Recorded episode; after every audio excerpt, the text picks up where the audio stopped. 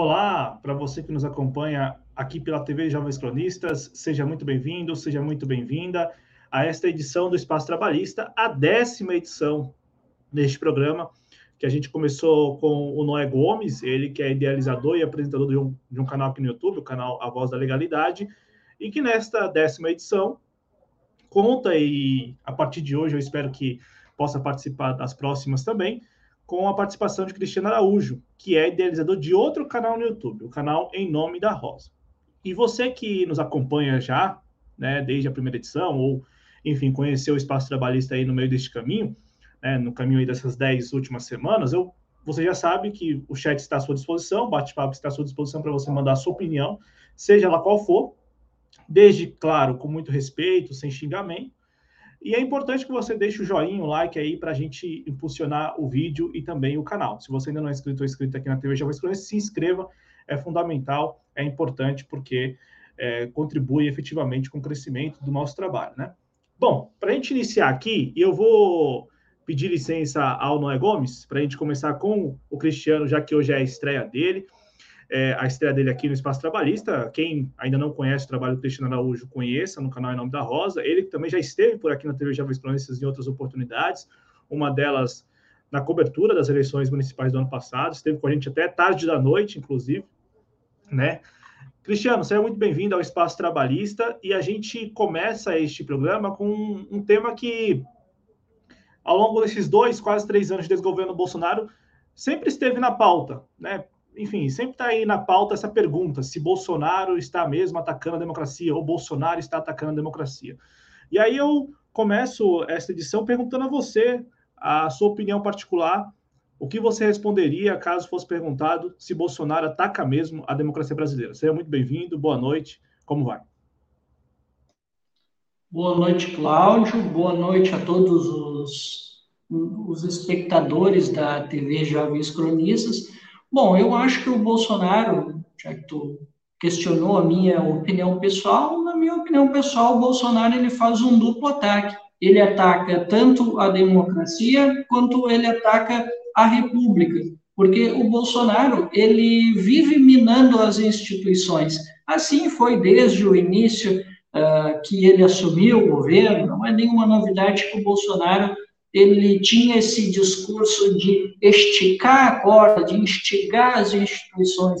E assim que lhe deram o poder, né, que ele foi alçado ao poder, ele foi desafiando as instituições. Ele agora, inclusive, eu fiquei sabendo hoje que ele, pelo Globo, que ele foi incluído no, no relatório da, daquele que o Alexandre de Moraes abriu da, da, das fake news, né? Ele foi parar, ele foi incluído dentro, né? Porque ele começou a brincar com as instituições, que é algo que ele gosta de fazer, de provocar, de bagunçar. Tanto é que eu e o Noé já falamos inúmeras vezes, ou lá no meu espaço, ou no espaço do Noé, né? Que o próprio cargo ao qual ele ocupa, ele não tem o um mínimo respeito ele jamais demonstrou respeito por, por essa institucionalidade. Por mais que nós tenhamos críticas à institucionalidade burguesa, bom, o Bolsonaro é o presidente de uma democracia representativa burguesa.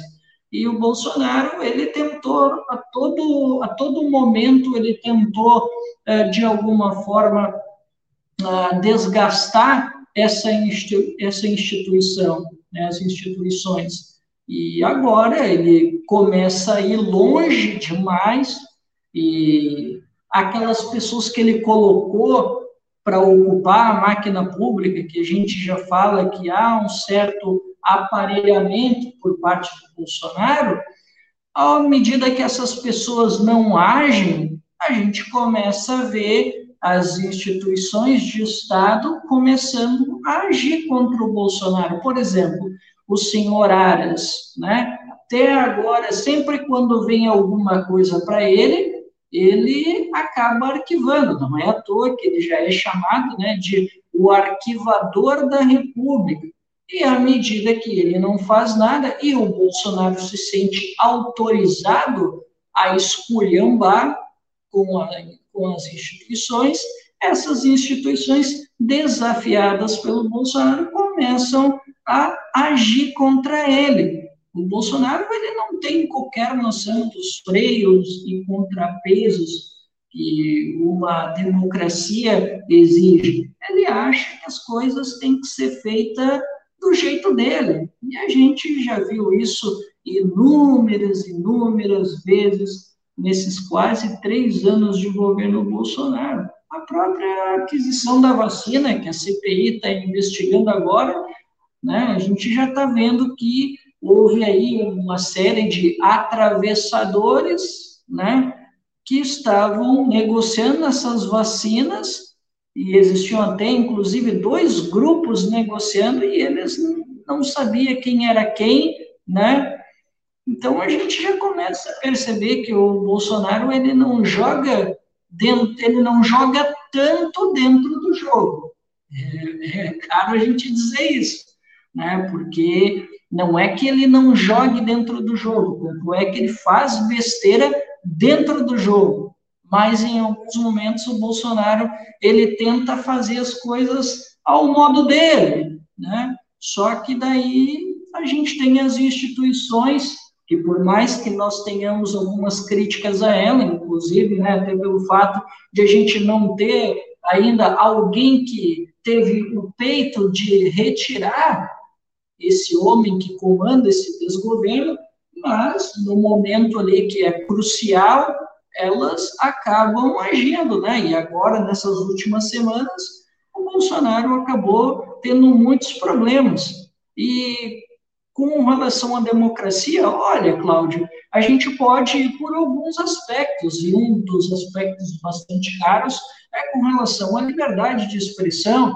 e com este governo a gente viu que a liberdade de expressão ela nem sempre foi lá muito respeitada. A gente viu, por exemplo, aquele militante do PT que, que foi lá para frente, lá da esplanada e acabou sendo preso, né?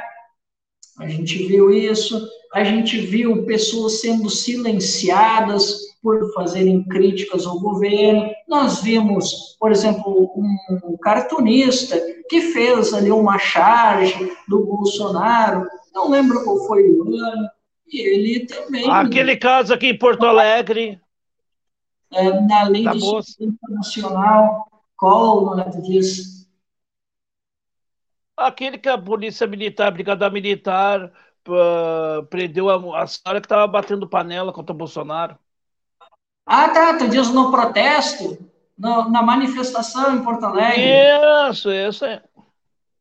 Bom, é, não é o primeiro caso, né? O próprio, o próprio Felipe Neto, né? Quem fez a denúncia para para a Lei de Segurança Nacional foi um policial militar, não foi a não foi a, a Polícia Federal. E por falar em Polícia Federal, olha, Cláudio, eu acho que ficou bastante claro nesse pouco tempo de governo Bolsonaro que a gente viu um aparelhamento as instituições servindo a um governo e não ao Estado.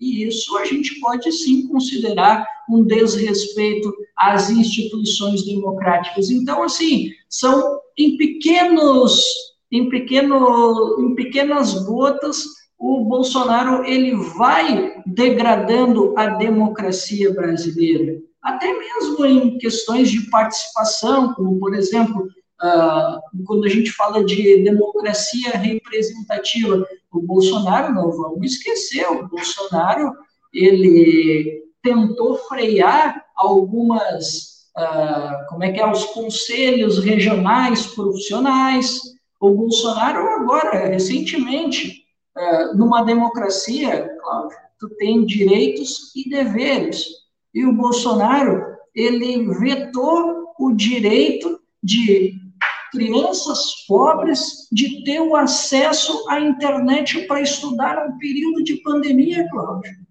Também teve um outro caso que eu lembrei, bastante recente, que foi o caso do, do pessoal que, que sofre com, com câncer, né, que tem que tomar pela via oral, e o Bolsonaro ele vetou esse projeto para que não pudesse uh, tomar pela via oral essa medicação, porque ele queria favorecer os planos de saúde privado.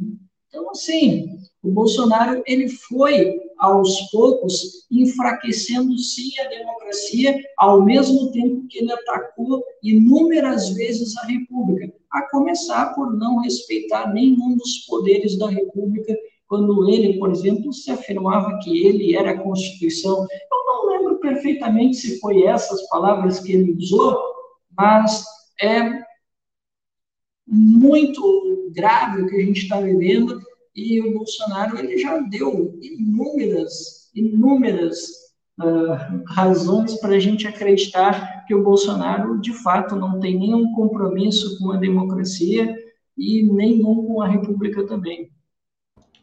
Este é Cristiano Araújo, idealizador e apresentador do canal Em Nome da Rosa aqui no YouTube. Quem não conhece, conheça o, o canal, conheça o trabalho do Cristiano Araújo.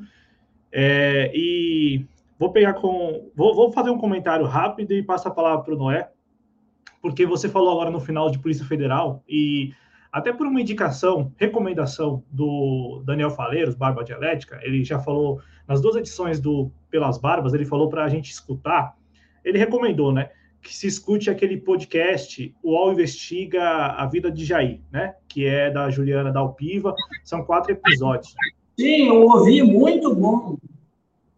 E, é, e aí tem um, tem um momento ali do, do, do, do, do podcast que ela lembra, todos nós, né, rememora, que em 2018, entre o primeiro e o segundo turno, um delegado da Polícia Federal avisou a família Bolsonaro de que uma operação estava para ser feita, estava para bater ali as portas do, da família Bolsonaro.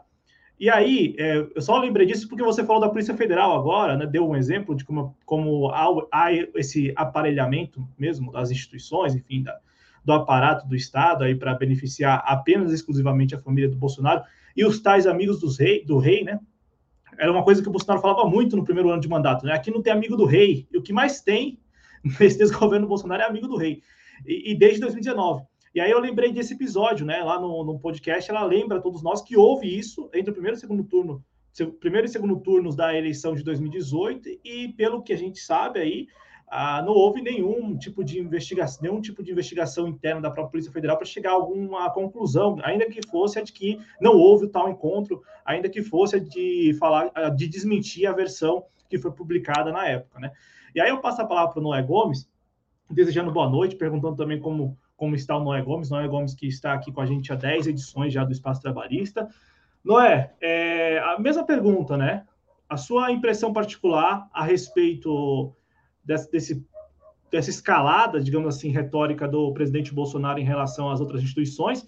E aí eu quero pegar um, um, um, um extrato do que disse o Cristiano agora, de que este comportamento do presidente Bolsonaro ele não é relativamente novo é um comportamento já conhecido e batido por todos, por todos aí da, da própria institucionalidade brasileira. E aí eu quero te perguntar, e me dar uma pergunta na outra. É, você acredita que muito do que o Bolsonaro fala e as expressões e tudo mais não seria apenas jogo de cena?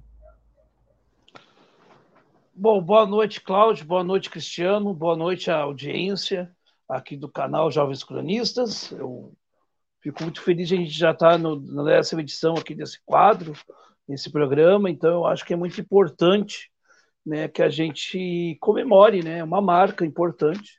Espero que dez de infinitos programas aqui.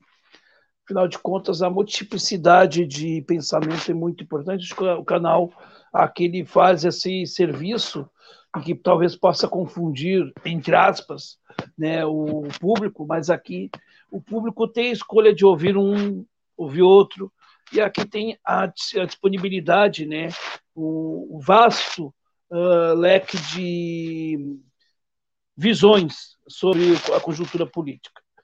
Eu vejo duas coisas aí importantes com relação a, a essa questão dos ataques de Bolsonaro à institucionalidade. Uh, primeira coisa importante é que o Bolsonaro ele não tem nenhum projeto. Rigorosamente, ele não tem projeto. Ele é um sujeito despreparado. Então, ele precisa criar uh, o que se chama de cortina de fumaça. Aí a cortina de fumaça, numa época do Bolsonaro, era cloroquina, depois agora virou a questão do voto impresso. Uh, outro momento, vai, sempre ele vai criar uma cortina de fumaça para tentar driblar as atenções sobre aquilo que realmente é importante. Mas eu acho assim, hoje, vendo a, a oitiva da CPI, né, lá com o Coronel Blanco, uh, e eu nunca vi né, como tem picareta né, nesse, no, no, no, nas nossas Forças Armadas. Né, é, um, é impressionante onde o, o depoimento também do reverendo, que é o outro picareta mesmo, assim, né? É uma coisa assim pavorosa. Tu vai puxando e vai puxando, né? Entidade que usa símbolos uh, nacionais, uh, uma entidade privada, né, uma ONG que usa o termo Secretaria Nacional de Japão. O cara não pensa, já pensa que já é uma coisa meio assim, não. Secretaria Nacional deve ser uma secretaria vinculada a algum ministério, né, do governo e não é uma ONG, quer dizer, uma coisa assim. Uh, o Bolsonaro ele precisa do caos para se estabelecer, uh, ele mistura o público com o privado, uh, ele faz uma verdadeira lambança, uma verdadeira lambança. Uh, eu acho que a gente não pode, uh, em nenhum momento, a meu ver, minimizar essas falas do Bolsonaro, sob pena de a gente estar, uh, daqui a pouco, dando mais margem ainda para que haja realmente, né, ele vai esticando a corda, vai esticando a corda até que possa eventualmente tentar um golpe de Estado, e mais do que ele tentar um golpe de Estado que pode durar um dia ou dois, é o número de mais mortos que pode acontecer por conta disso. Porque o que o Bolsonaro quer hoje é uma guerra civil. É isso que ele quer. Ele quer transformar as eleições de 22 num palco de sangue. É, mais sangue que já teve no seu desgoverno. Mas agora ele quer realmente que brasileiros se coloquem contra brasileiros. É, isso é muito grave. Uh, esse inquérito que aberto pela Polícia Federal contra a CPI da fake, da fake news, não, da pandemia, é algo gravíssimo, é algo que supera uh, não só o foro dos senadores, mas a sociedade brasileira como um todo, tentando usar da Polícia Federal como um instrumento para silenciar pessoas, e aqui vai aqui uma recomendação. Quem sou eu, né? Eu sei que tem muita gente que assiste o programa aqui que me odeia, né? Principalmente os, os compatriotas petistas. Mas eu vou dizer uma coisa: agora é hora de quem é democrata e quem não é democrata. E aí eu acho que é muito importante a atuação de parlamentares como Humberto Costa, o Jean Paul, Jean, esse é Jean Paul Sartre, né? Jean Paul Prates, uh, de o, o senador Car, Rogério Carvalho, né, senador Paulo Paim, são figuras, né, são democratas e que a gente tem que defender a democracia acima de tudo. A democracia ela não está em risco no sentido, de, eu acredito não vai ter um golpe de 64. Primeiro que os militares de agora não têm nem a metade da competência do, cará, do caráter que, olha, já era podre os de 64, mas os de agora não existe nenhum. Pelo menos 64, alguns ainda tinham uma certa, mantinham uma certa decência. Uh, esses que estão aí, esse que depois hoje, por exemplo, uh, figuras lamentáveis. Né? Eles vão lá, completam-se, abrem empresas. Uh, engraçado, assim, que, por exemplo, o professor da Rede Estadual do Rio do Sul, ele não pode montar uma empresa. Né? O Cris, que é funcionário municipal lá de, da, da, cidade dele, lá de Palmares do Sul, se ele quiser abrir uma microempresa, ele não pode abrir, porque funcionário público não pode abrir empresa. No entanto, político pode abrir empresa, pode ter rádio, televisão. É uma coisa que, já que estamos se falando em reforma administrativa, isso deveria acabar com isso aí. Essa é uma grande. Essa é a reforma administrativa que me interessaria. Porque como é que pode? O sujeito vai lá, né? Ele, ele se apropria do, dos recursos públicos, monta sua empresa, que também vai usar para tirar mais recurso público. Quer dizer, é um momento muito delicado, a gente tem que olhar essas bravatas do, do Bolsonaro, não só com a questão cômica, porque já foi olhado como cômico quando lá no antigo CQC né, se lançava aquelas brincadeiras com essa figura, e se alçou essa figura, essa figura chegou à presidência da República e ele está aí. É bom lembrar, e a história registra, que o Hitler ele era ridicularizado na Alemanha. Ele era uma figura extremamente considerada patética. E essa figura patética uh, alçou o poder e usou do regime democrático para golpear a democracia na Alemanha. E isto né, deu no que deu, a história está aí. Uh, eu quero dizer assim também, neste momento, né, que nós temos que ter o dever da responsabilidade institucional parabenizar o ministro Barroso pela coragem e o ministro Alexandre de Moraes também. Uh, eu, tinha, eu tenho algumas ressalvas, tinha algumas ressalvas com relação ao ministro Alexandre de Moraes, mas desde o caso lá do Bombadão, eu tenho muito, eu tenho mudado um posicionamento, assim, porque eu acho que o, o doutor Alexandre de Moraes, o ministro Alexandre de Moraes, melhor dizendo, tem tido uma coragem ímpar e o, o ministro Barroso também. Uh, eu acho que, para o bem da democracia do Brasil, realmente o inquérito aí do TSE tem que chegar para a cassação de Bolsonaro. Porque, para o bem da democracia desse país, ele não merece, sinceramente, quem ataca a democracia não merece participar do sistema democrático porque ele vem insistentemente com uma narrativa. Eu sou favorável à maldição do, do voto impresso, do voto, mas não dessa maneira e não para esse fim, e não desse jeito. E acho que hoje, devido às interferências das narrativas petistas e da, da narrativa bolsonarista, eu acho que esse, esse, essa questão tem que ser, ser deixada de lado, porque tem outras questões ainda mais prementes.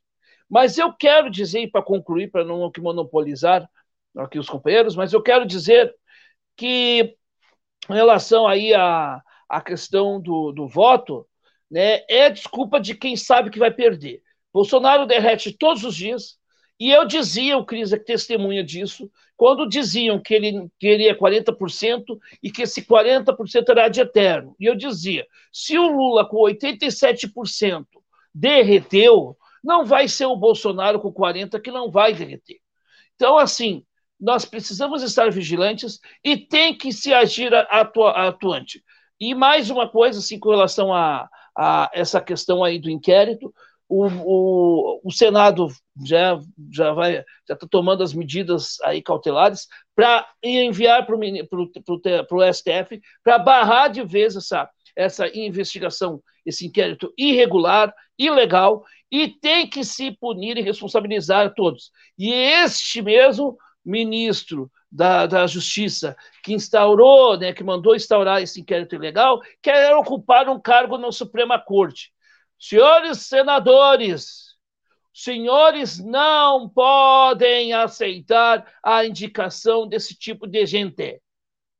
Tem que barrar porque um sujeito desse não tem compromisso com a Carta Magna. E quem não tem compromisso com a Carta Magna não pode ocupar a Suprema Corte.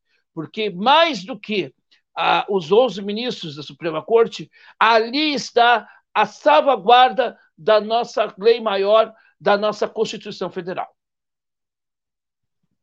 Este é Noé Gomes, idealizador e apresentador do canal A Voz da Legalidade aqui no YouTube.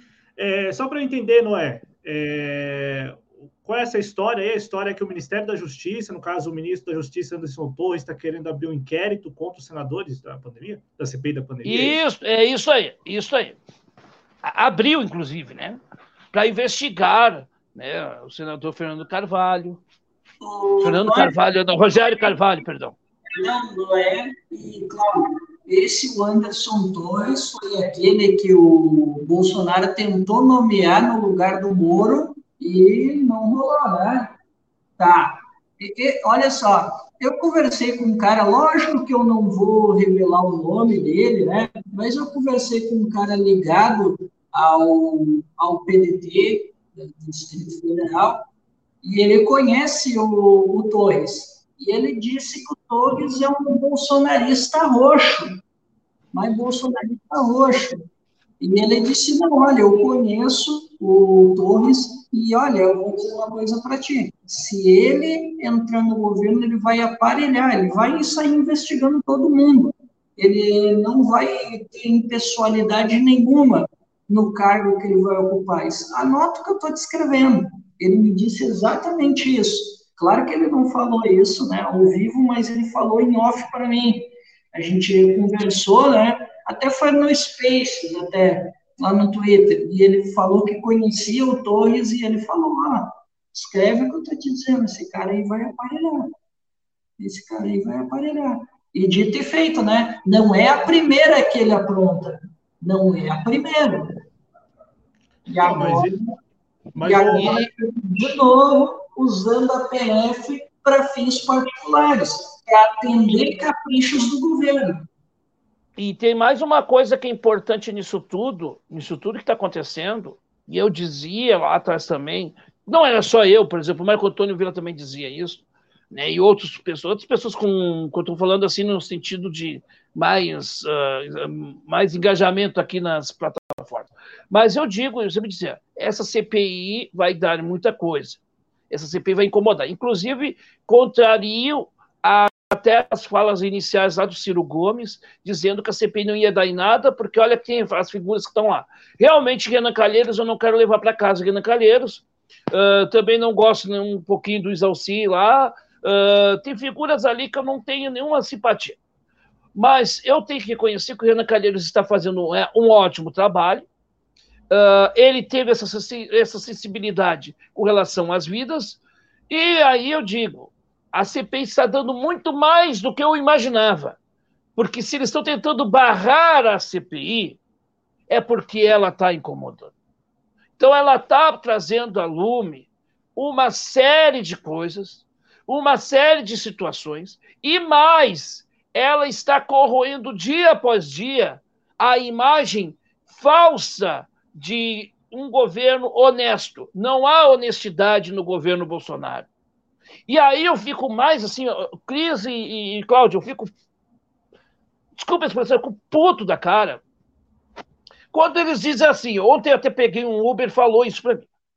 Ele reclamou primeiro que a gasolina estava muito cara. Né? E eu disse, pois é, é culpa também né, do governo que, que, que, que deixa apodrecer as plataformas de refino para refinar o, o, o petróleo bruto e nós pagarmos o refino de fora, né?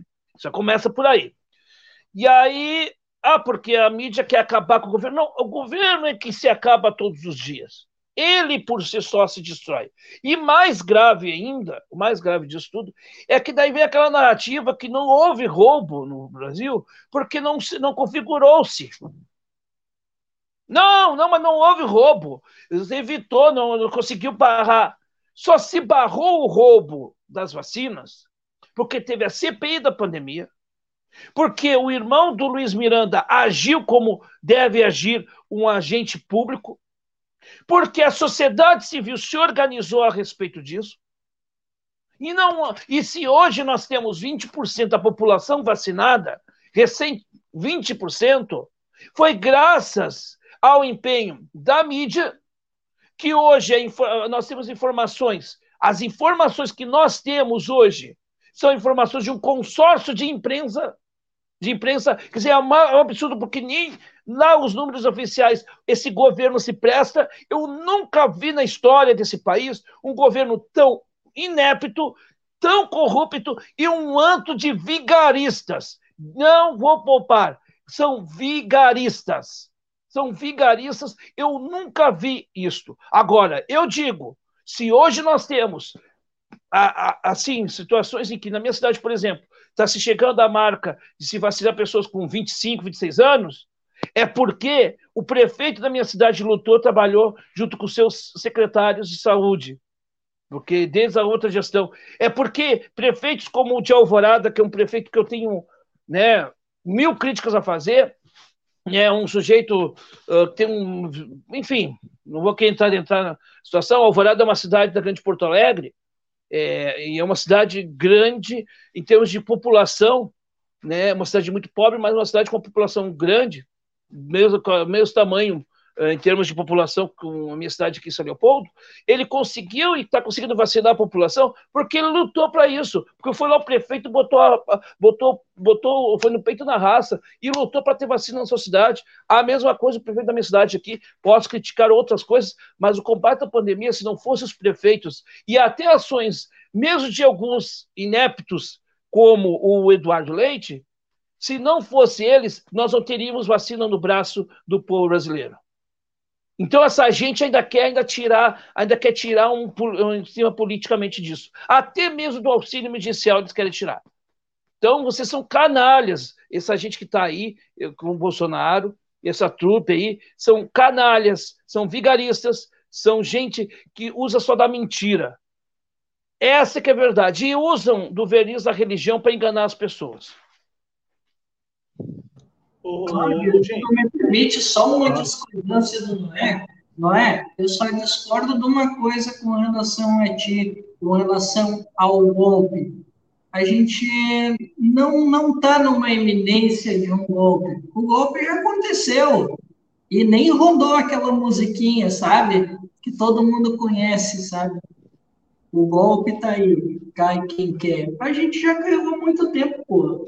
E a gente elegeu a gente teve esse governo, com tudo que vem acontecendo, e a gente, eu canso de falar, falei lá no, no espaço do Noel, já falei em outros espaços que eu participei também, né, que o Bolsonaro, ele foi, ele foi o, o entreposto, né, para que os militares chegassem ao poder, né, porque sempre quando a gente remete a golpe, a gente lembra dos militares, né, e a gente viu o Bolsonaro chegando ao poder e os militares vieram com ele, né? E aí, né, a gente viu o festival de mamata real, né? E fora todo esse festival aqui que eu e o Noé, a gente já avançou aqui, né, sobre o que, que o Bolsonaro fez que desrespeitou a democracia, desrespeitou a república. A gente já apresentou aqui os nossos fatos, então, para mim, o golpe já foi dado. A gente só não foi avisado. Mas só que tem uma, uma questão aí. Não, não é que, eu, que tu discorde de mim. Eu concordo, mas é que eu tô, quando eu falo em golpe, eu estou falando que eles falam em golpe para dar uma dimensão como se fosse o golpe de 64, naqueles moldes de 64, como se não, agora vai ter realmente uma ditadura, não vai ter eleição. Eu acho que vai ter eleição entendeu? Por mais essa ele e ele vai já, já perdeu feio já e acho que vai perder mais ainda. E tomara a Deus, se há justiça, é que o Bolsonaro não participe das, da eleição. E vou dar mais uma, uma, uma aqui para os meus amigos petistas. Vou só dizer uma coisa para vocês aqui. Vou dizer isso aqui para vocês. Vocês não gostam do Ciro, tudo bem. Eu também não gosto do Lula. Agora, eu digo uma coisa. Eu prefiro, e nós estávamos falando, isso até comentando sobre isso, uh, lá no, na última live do canal lá com o Cris, uh, estava eu e o Cris aí batendo um bate-papo lá, e aí é o seguinte, ah, porque o Moro está morto, o Moro não sei o quê. O Moro não está morto, não. E aí, meus caros, tentar polarizar, e aí é o que eu estou dizendo isso, como o Lula está tentando querer polarizar com, com o Moro, é um crime também, porque se o Moro começa a crescer e a tomar espaço, e se eventualmente o Moro se elege, porque já se elegeu o Bolsonaro, tudo pode acontecer, aí vocês vão ver o que é um Estado policialesco. Aí vocês vão dizer assim, bah, eu falava mal do coronel, bah, mas olha só, botaram o pato. E ó, e de repente tu vai pensar nisso, sabe como? Quando tu estiver lá na cadeia. Só estou dizendo isso para vocês, e não é aterrorizar, não. É porque a gente sabe que o Moro tem a mente um, um estado policialesco. Então, assim, ó, vamos devagar, que realmente a nossa democracia está instável ela está instável. E ela só não está mais instável porque tem gente que ainda defende ela, porque a CPI da pandemia está aí fazendo o seu trabalho. Agora a gente precisa fortalecer ela. E é por isso que eu digo que é burrice, burrice, Me desculpa, mas eu digo isso. Burrice achar que quando a gente vai fazer um ato democrático, só a esquerda é que pode participar.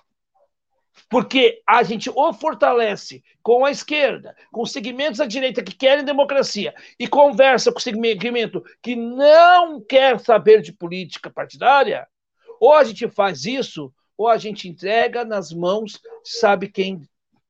Sabe quem? Então, meus caros, Vamos ter responsabilidade nesse momento. E eu estou falando isso agora, porque eu sei que do outro lado vai ter gente que não vai gostar, deve ter gente já me xingando, deve ter gente até dizendo que bom, tomara que só, só o Cristiano apareça, o não, não venha. Pode ser, não estou nem aí para isso. Ah, cara, Mas eu, eu não estou gostando já, cara. É, não, não estou preocupado com isso. O pessoal aqui me ataca, eu estou tranquilo, eu estou acostumado de apanhar sozinho. Eu estou muito acostumado em me defender e, e, sabe, a vida vai nos ensinando. E a gente vai criando uma casca. O bom é que a gente vai criando uma casca a gente vai. Só que assim, ó, eu vou dizer isso aqui mais uma vez.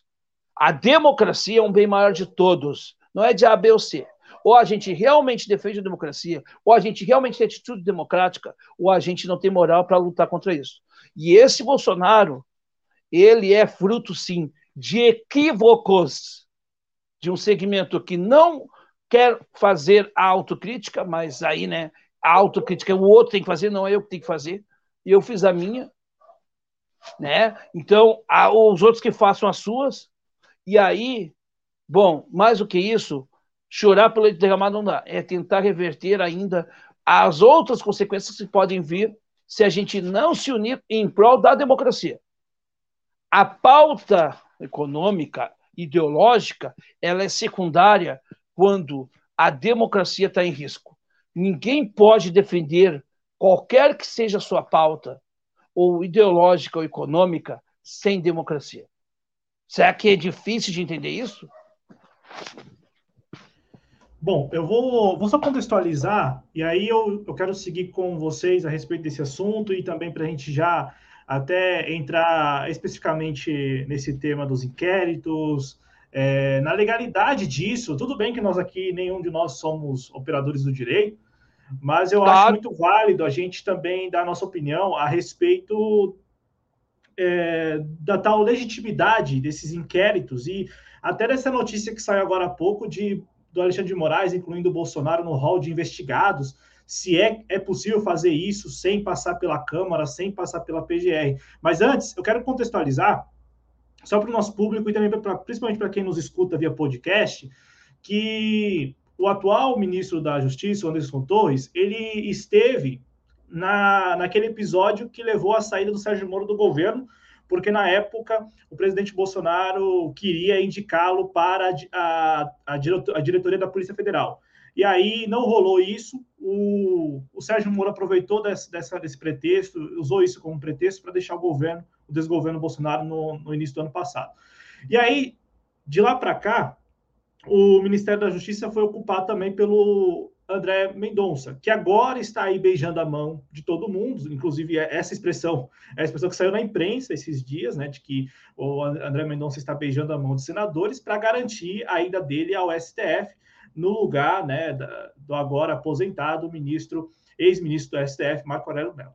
É, e, e, é interessante como, de, desde o início desse governo Bolsonaro, tanto na gestão do Sérgio Moro, como na gestão do André Mendonça e agora na gestão do Anderson Torres, há pelo menos um episódio de uso né, da Lei de Segurança Nacional para perseguir é, adversário político. Desde o Sérgio Moro, se tem pelo menos um episódio é, nessas três gestões aí do Ministério da Justiça, é, nesse sentido, né? Como se o ministro da Justiça estivesse ali atendendo a um pedido direto do presidente da República, né? Pelo menos é, é esta a impressão que passa para o público em geral. É, para a gente seguir aqui, então, contextualizando, é disso que nós estávamos falando agora, é disso que o Cristiano estava falando, é disso que o Noé estava falando, só para o nosso público, principalmente quem nos escuta apenas, tem essa informação, os nomes aí, entenda quem é quem nessa trama toda. Vou passar aqui no chat rapidamente. Perfeito. Agradecer ao Matheus Fernandes. E aí ele lança uma pergunta, uma provocação muito interessante. É, e eu vou passar nessa, eu vou passar essa, repassar essa, essa provocação para vocês na sequência. Agradecer ao Moacir Surdo, que já deixou sua contribuição, e além da sua contribuição financeira, também deixou uma boa noite. está aqui comentando no chat, um assessor do nosso membro, membro aqui do canal, um cara fantástico que sempre está acompanhando o nosso trabalho. O Leandro Ferrari também é outro espectador fantástico, espectador, membro aqui do canal, né? Tem aí o programa mensal Além do Eurocêntrico, sempre está aqui no nosso chat. A Cândida Rocha, que sempre está aqui acompanhando o espaço trabalhista, né? Tem a Cândida Rocha aqui sempre com a gente. Hoje, a Roberta Eugênia Ramos, eu estava no, Twitter, no Instagram hoje e aí vi lá que tinha várias mensagens no nosso DM e, e aí uma das mensagens lá era da, da Roberta, uma mensagem muito assim que, que a gente deixou passar mesmo e, e aí rolou uma conversa hoje e, a gente falou, se estiver disponível, quiser participar do chat, vai lá, encosta na TV Jovens Cronistas, porque aqui a gente, como não é disse no início do programa, o espaço aqui, além, não, e aí não o espaço trabalhista apenas, mas o espaço da TV Jovens Cronistas, é um espaço aberto aí a todas as pessoas que quiserem passar por aqui, deixar seu recado, falar. Claro, a gente tem um recorte, né? Nós temos o nosso recorte, nosso recorte é sim o recorte que pode se classificar como a esquerda, progressista, enfim. Mas a gente convida e as pessoas que topam vir vêm e deixam um recado aqui, né? Eu, eu, digo isso porque a gente não tem tabu, nem em relação a tema, e muito menos em relação a convidado convidada. Então, o público recomenda, sugere, a gente vai atrás. Se o cara ou a moça querem participar, a gente coloca no ar. Se não querem, a gente agradece e fala para o público que não quiseram, não aceitaram nosso convite. Porque o público às vezes fica cobrando também, né? Então, agradecer a Roberta e agradecer, deixa eu ver quem mais, ao Vercelino Perini. Está aqui com a gente é, mandando boa noite e um ótimo programa. Eu quero repassar a provocação do Matheus Fernandes, e aí eu vou repassar primeiro para o Cristiano, porque a pergunta que eu fiz para o Noé não necessariamente eu fiz ao Cristiano. De que tudo que nós estamos assistindo, se não seria apenas um jogo de cena. E aí, claro, num primeiro momento para distrair, né, que é basicamente isso, assim, no primeiro momento você tem aquele movimento de, de distração mesmo, então, o que seria prioritário, o foco meio que fica ao largo. E a segunda pergunta, é, Cristiano, o Noé citou aqui nominalmente ministros do STF, é, citou também os integrantes, não nominalmente, mas citou a CPI da pandemia e também os integrantes da CPI da pandemia. Na opinião dele, a, o trabalho da, da pandemia, a, a, pandemia, a CPI da pandemia está fazendo um valoroso trabalho aí de elucidação, esclarecimento. E aí o Matheus pergunta: é possível atacar o que não existe? E aí eu começo com você para depois escutar o Noé também a respeito da democracia institucional, essa que, que tem aí suas cúpulas lá em Brasília, então ministros do STF de um lado, os deputados, senadores do outro, o presidente da República e seus aliados mais próximos ali no executivo. E a democracia real, aquela que no dia a dia a gente quase não vai vendo porque as circunstâncias são as piores. A gente está aí vivendo um momento muito crítico mesmo para a base da sociedade, desemprego em alta, falta de renda, obviamente, as pessoas aí, muitas, muitas famílias voltando a não ter mesmo o que comer ali, enfim, né? É, não estão conseguindo reunir mantimentos. Então, assim, é, esse, esse, o que, que você pensa a respeito desses três pontos aí, né? Que a gente trouxe. O, o ponto da democracia institucional, a democracia real e também o que, que você pensa a respeito de, do que nós estamos vendo, se não seria apenas um jogo de cenas, se você concorda com essa leitura ou não. Bom, primeiramente eu vou começar respondendo a pergunta do Matheus. Matheus, seguinte, não é porque a nossa democracia ela tem os seus problemas como toda democracia tem suas contradições, nós temos democracias um pouco mais atrasadas, a gente tem democracias um pouco mais uh, avançadas, né? Tanto é que o pessoal tem uma longa discussão aí sobre uh, modelos híbridos, modelos autoritários, democracia plena, uh, democracia de excelência. Nossa, tem uma série de nomenclaturas que o pessoal, né, mais da ciência política trata. Eu não sou nenhum um cientista político, né? Mas a gente vai pegando uma informaçãozinha aqui, uma informaçãozinha ali, né? E a gente vai começando a montar um raciocínio. Então, assim, não é porque a nossa democracia ela não garante uh, muito dos direitos que estão na Constituição ou os direitos que nós, como militantes de esquerda ou ativistas de esquerda, ou como queiram chamar, né, que uma classe mereceria que a gente não vive uma democracia. Por maiores que sejam as imperfeições da democracia brasileira, nós vivemos sim numa democracia, por maiores que sejam essas imperfeições.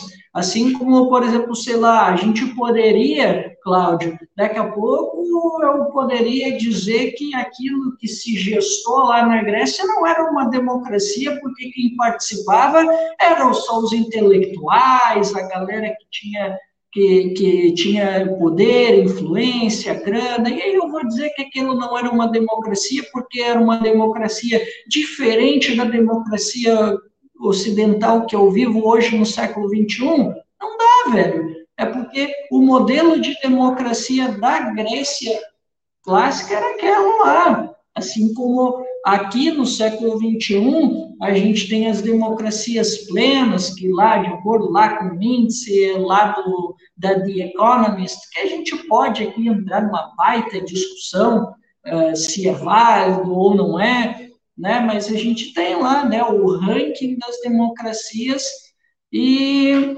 a gente percebe que dependendo do país, do setor produtivo, de como se dá a distribuição de renda, a relação do governo com a sociedade, eh, os mecanismos de participação, a gente vai reparar que dependendo de país para país vai ser diferente. Mas isso não quer dizer que aquilo não é uma democracia. É uma democracia, sim, seja ela uma democracia imperfeita, uh, enfim. Por mais que tenha os seus problemas, as suas contradições, e que não consiga atender aquilo que está na nossa Carta Magna, ou que não atenda uma classe, continua sim sendo uma democracia. Não tem essa de a gente querer inventar a roda e ficar por aí dizendo ah, que nós vivemos, na verdade, é uma plutocracia. Não, uma democracia ela vive com as suas contradições. Uma democracia, por exemplo, a gente pode conviver com autoritarismo. É ou não é verdade? Então, assim, dentro da democracia não é um regime perfeito, né? Ele precisa ser aperfeiçoado. E o modelo brasileiro ele passa por essas, por essas aperfeiçoações. Nós, trabalhistas, por exemplo, nós queríamos mais plebiscitos e referendos, que faz parte de uma democracia participativa. É o mecanismo de uma democracia participativa, que daria um avanço a mais na nossa democracia. Só que, infelizmente, as nossas elites, né, que o Darcy Ribeiro tanto criticava já né, na sua obra, elas são mesquinhas, elas, elas vivem trabalhando a ideologia para colocar como uma coisa absurda um referendo e um, um plebiscito. Eu lembro que uma vez, uh, e aqui o Noé, que dá muito pau no PT aqui, mas o PT ele tinha ideia de plebiscitos e referendos. E aí, eu lembro que o Noé, que tanto estava falando bem aí do pessoal, das instituições, do STF, né, essa turminha aí. Eu, olha, eu lembro que o Gilmar Mendes, ele dizia que plebiscito e referendo era coisa de bolivariano. Olha que absurdo o, que, que a gente tem que conviver com uma casta do serviço público que a gente sabe que, na maioria das vezes, atende uma classe, né? Então, só para lembrar disso, né? Até o Ciro Gomes uma vez lembrou desse, desse ponto, né?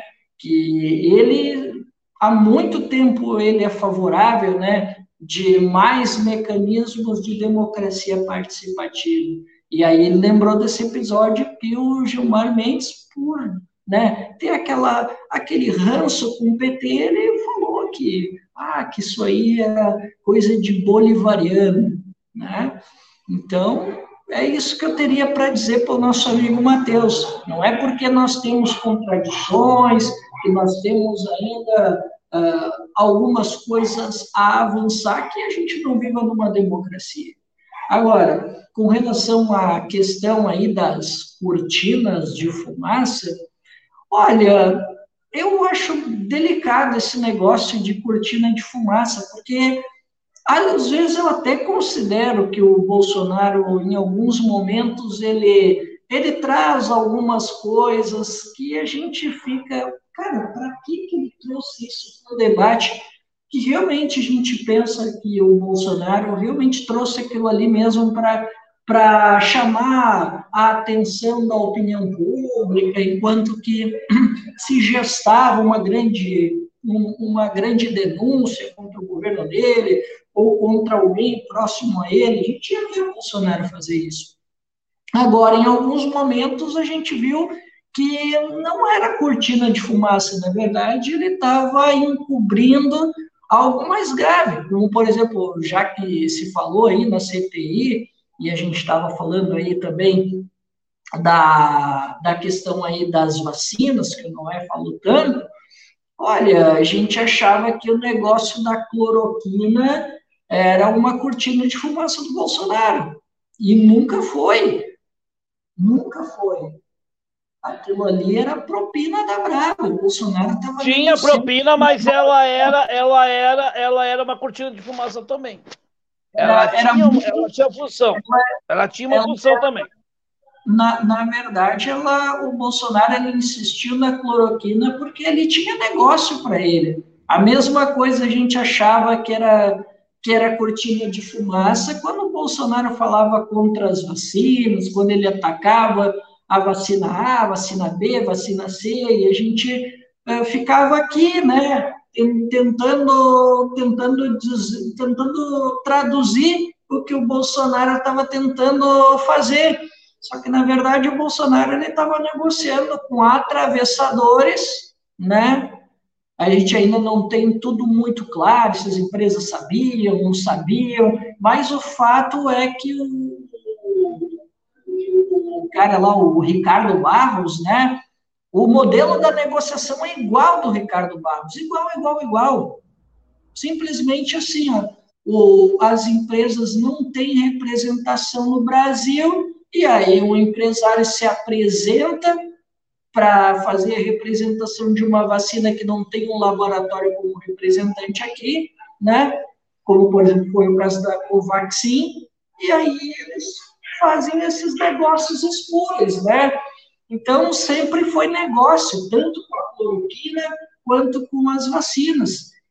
Então, tem esse lado, né? Por isso que eu acho bem delicado essa questão da cortina de fumaça, porque é muita coisa que a gente vê nas ações e nas palavras do presidente da República que, às vezes, é um pouco difícil da gente dizer aquilo que é ou não é cortina de fumaça porque depois, mais tarde, a gente acaba verificando que tem muito mais coisas sérias e que não são brincadeira, que não são nem um pouco brincadeira.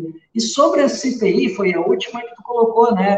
Para eu apontar sobre Posso só fazer um parênteses antes? E aí, te claro, explicar isso para também o Noé, se quiser já é, falar. É, vamos lá a gente, você, você narrando agora é, exatamente esse episódio das vacinas, da cloroquina, você tem um traço aí que é uma característica do Bolsonaro enquanto deputado federal há 30 anos, que, claro. é, que é tido a negociata de baixíssimo nível, negócios espúrios mesmo. Claro. É, e, e aí, tanto é, Cláudio, que nesse, nesse podcast que tu falou, que o Barba Dialética indicou, o Bolsonaro tem, num dos episódios, acho que é no episódio 3, ele disse: Ah, não tem diferença, trabalhar para mim é para o meu filho. Foi tudo no mesmo. Ele falou isso, ele bem Mas a minha, minha pergunta, Cristiano, e aí é uma pergunta mais para a gente refletir mesmo.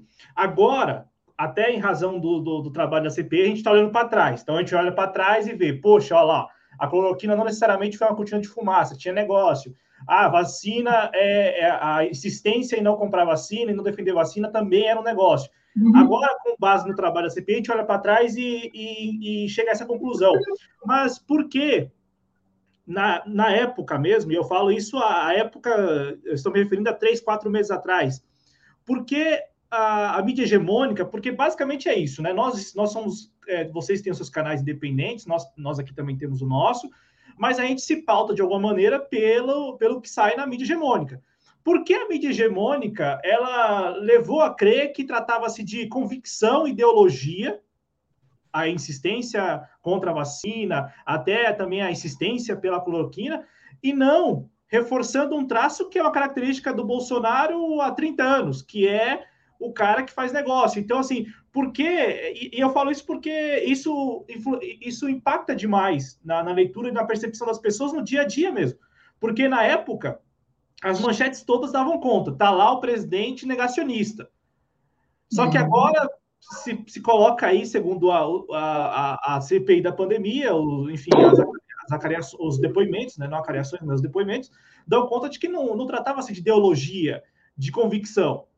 E aí, é, esse é o ponto. Eu, eu, eu entendo que nós aqui, e a gente vai tentando driblar isso no dia a dia, mas é difícil, porque nós não estamos em Brasília, nós temos o nosso dia a dia corrido, então a gente só também é, se, se intera dos assuntos pela mídia hegemônica, a gente não tem muitas fontes, mas porque quem tem fonte, quem está lá no centro do poder, é, conduziu a opinião pública por um caminho até recentemente e agora, agora leva para outro caminho? Como se o traço que, era, que é uma característica do Bolsonaro há 30 anos não fosse relevante há três meses atrás e agora, agora é, é, o, é o que importa.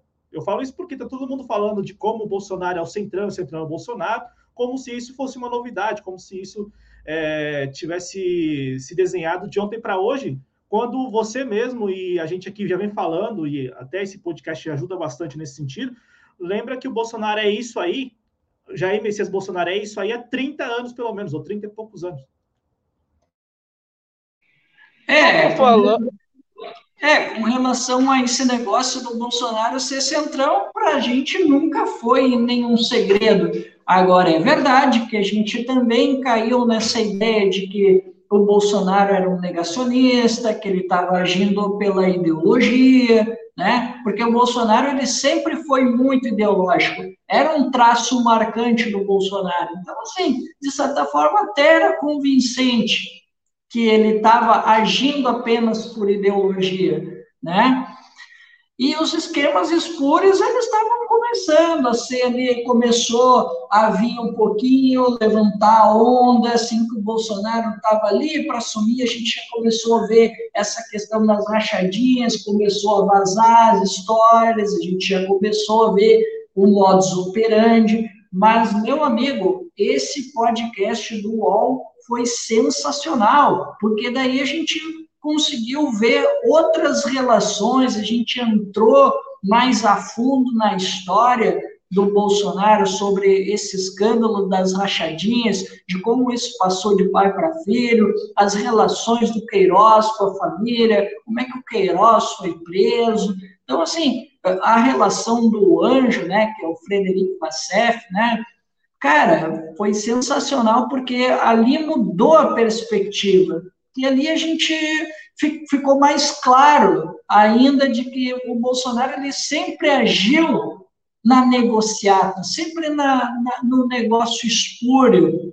E então, quando a gente toma conhecimento disso, a gente não fica mais surpreso quando a gente uh, vê o que o Bolsonaro fez né, e os seus ministros, enfim, né, esse pessoal ligado com ele, inclusive os atravessadores que o Noé é, chamou aí de picareta, a gente já não fica mais surpreso, porque agora a gente já conheceu um pouquinho da onda antes do Bolsonaro entrar no, no governo, e a gente está descobrindo agora essa com, com a, com a CPI, não, perdão, com o UOL, né, com, aquela, com aquele podcast, né, o UOL investiga o Bolsonaro, né, então isso nos dá uma outra perspectiva. Agora, antes de eu entrar na CPI, eu só queria só fazer assim, um pequeno adendo sobre o que tu falou, o Cláudio.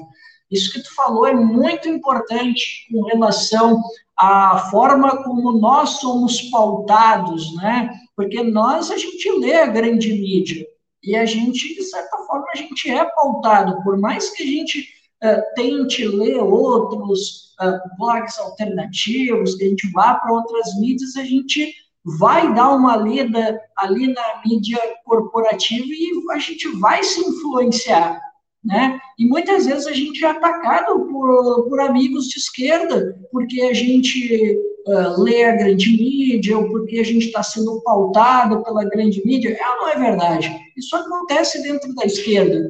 Mas, Cláudio, eu digo assim, ó, com muita tranquilidade, que os nossos amigos de esquerda, que às vezes nos criticam porque a gente lê a grande mídia, eles deveriam ter um pouco de cuidado. Deveriam ter um pouco de cuidado, porque, Cláudio, tu que trabalha de forma independente, com jornalismo independente, não é só, não é só uh, que tu não está lá em Brasília, tu não tem uma equipe, Cláudio tu não tem uma pessoa para trabalhar contigo, para escrever a redação contigo, tu não faz viagem para lá e para cá, tu não tem uma equipe, tu não tem uma empresa constituída, uma baita empresa de comunicação, uma estrutura para te fazer a cobertura. Então, meu amigo, amigos de esquerda, tenham um pouquinho de paciência. É lógico que a gente vai ler a mídia corporativa burguesa, como vocês falam. É lógico que a gente vai ler. A gente não tem estrutura para a gente poder uh, ler algo diferente. A gente pode buscar, né, uh, digamos, em fontes mais uh, da literatura, e a gente pode seguir as nossas orientações, ou a trabalhista, ou a marxista, enfim, a gente até pode se guiar ideologicamente para fazer uma leitura da realidade, mas isso não é muito simples também. É preciso muito estudo para fazer uma leitura de conjuntura com aquilo que a mídia está produzindo e com aquilo que a gente tem como acúmulo ideológico. Isso também não é algo tão fácil. Então, assim, eu peço um pouco de paciência aos amigos de esquerda que muitas vezes nos criticam por a gente estar tá sendo pautado pela mídia uh, corporativa burguesa. Mas então, fechei o parênteses, e agora sobre a CPI.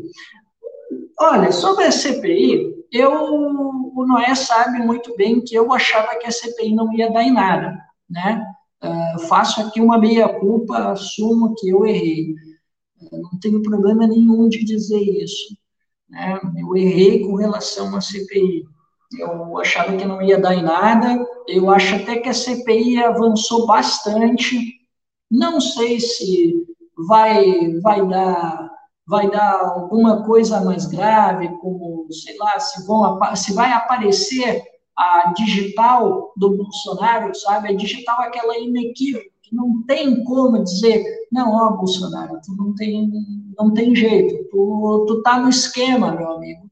Eu não sei se isso vai acontecer, Cláudio, mas é um fato que essa CPI acuou, sim, o governo e derreteu o governo. Tanto é que a gente está vendo a popularidade do governo caindo, a gente está vendo a percepção das pessoas mudando com relação ao governo. A gente está vendo aí na mídia.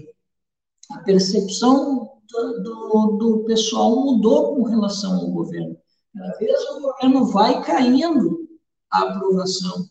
Então, assim, o governo está sangrando, está sangrando, que é o, objetivo que eu tinha estabelecido para a CPI, não é? Está de prova. A CPI não precisa, uh, quando o Bolsonaro sair do poder, não precisa prender o Bolsonaro. Não precisa a CPI, uh, ela dá o tiro, a bala de prata, para o Bolsonaro cair pelo impeachment. Não precisa ela só precisa desgastar o governo para ele não vencer, o Bolsonaro não vencer em 2022. E a CPI está fazendo isso. Eu acho que o Bolsonaro, com o que ele vem fazendo hoje, com o que a CPI vem apurando, com essa, esse inquérito das fake news, e tem uma e o Bolsonaro está se enrolando mais com os ministros do TSE, e ele está esticando a corda, ele voltou a provocar de novo o Barroso. ele não, ele vai, ele vai ficar nesse jogo aí, Cláudio. Isso aí vai custar muito caro para ele. Eu não creio que ele vai ser punido como presidente da República. Agora não.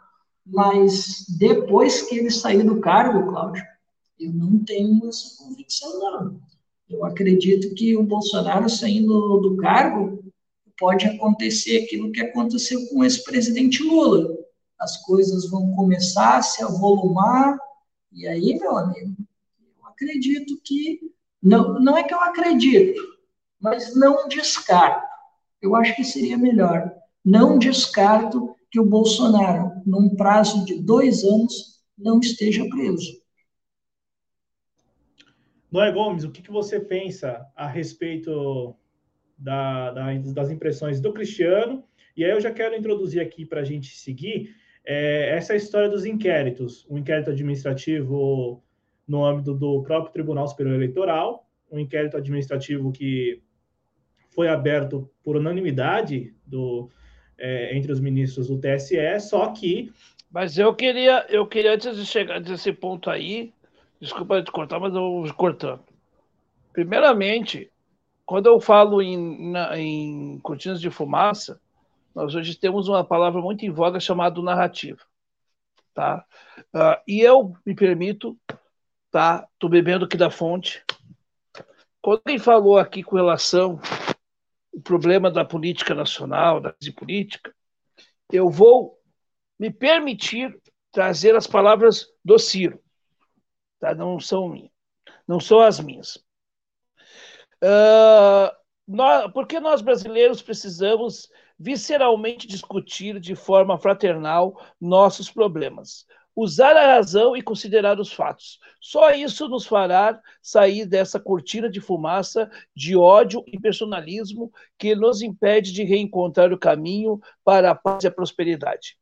Nosso país adoeceu gravemente.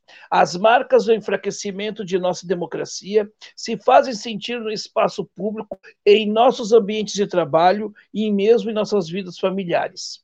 A polarização política que vem se acentuando desde os estranhos eventos de junho de 2013, impôs uma enorme, um enorme obstáculo ao debate político e econômico que tem ficado uh, reduzido aos símbolos, adjetivos e narrativas. E a narrativa predominante que, te, que tentou reduzir ao longo de cinco anos o país a uma fissura incontornável entre, abre aspas, coxinhas, fecha aspas, e, abre aspas, mortadelas, fecha aspas. Durante a campanha eleitoral totalmente atípica do ano de 2018, se agravou perigosamente. Ela desaguou uma tosca uh, reedição do anticomunismo contra o imaginário, uh, contra a, minha, a imaginária ameaça bolchevique, que é quase 30 anos depois da queda do Muro de Berlim e do fim da Guerra Fria. Veja bem o que eu quero dizer aqui, gente. Parem, pensem, vão usar a razão. E não sou dono da verdade, tá? Eu não trabalho em conceito de verdade, somente trabalho em conceito de veracidade. Quando a gente fala em cortina de fumaça, é tudo aquilo que uh, dribla, que nos tira do foco central.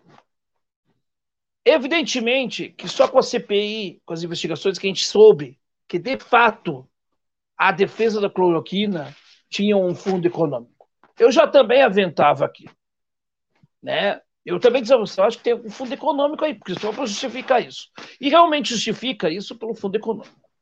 Mas a questão ideológica é muito importante, porque o Bolsonaro precisa de um país dividido para se estabelecer. E um país dividido tem caos. E caos, ele não resolve rigorosamente nada. O Bolsonaro é um incompetente, então ele precisa do caos para um caos maior que não a sua efetivação como presidente da República. Esta é a situação. E nós tivemos uma fissura na nossa democracia. Nós tivemos um abalo das nossas instituições democráticas. Agora, eu quero só dizer uma coisa, e digo isso na cara de qualquer um aí que venha falar que né, essa coisa toda, que são os progressistas de plantão aí, os revolucionários tela, que nunca né, saíram de casa, só fazem revolução pelo Facebook, WhatsApp e outras redes sociais. Uh, eu só digo uma coisa: a democracia ela precisa ser fortalecida. E ela não é fortalecida porque tem muita gente que deixou o debate democrático para uma polarização entre ódio e rancor. Essa é que é a grande verdade. E esta polarização que levou ao cenário atípico de 2018, contribuição de uma parte da direita e contribuição de uma parte da esquerda, levou-nos ao abismo que nós estamos encontrando. E existe, dentre essas duas partes, uma estética. Eu fiz um vídeo no meu canal, aliás, eu fiz dois vídeos.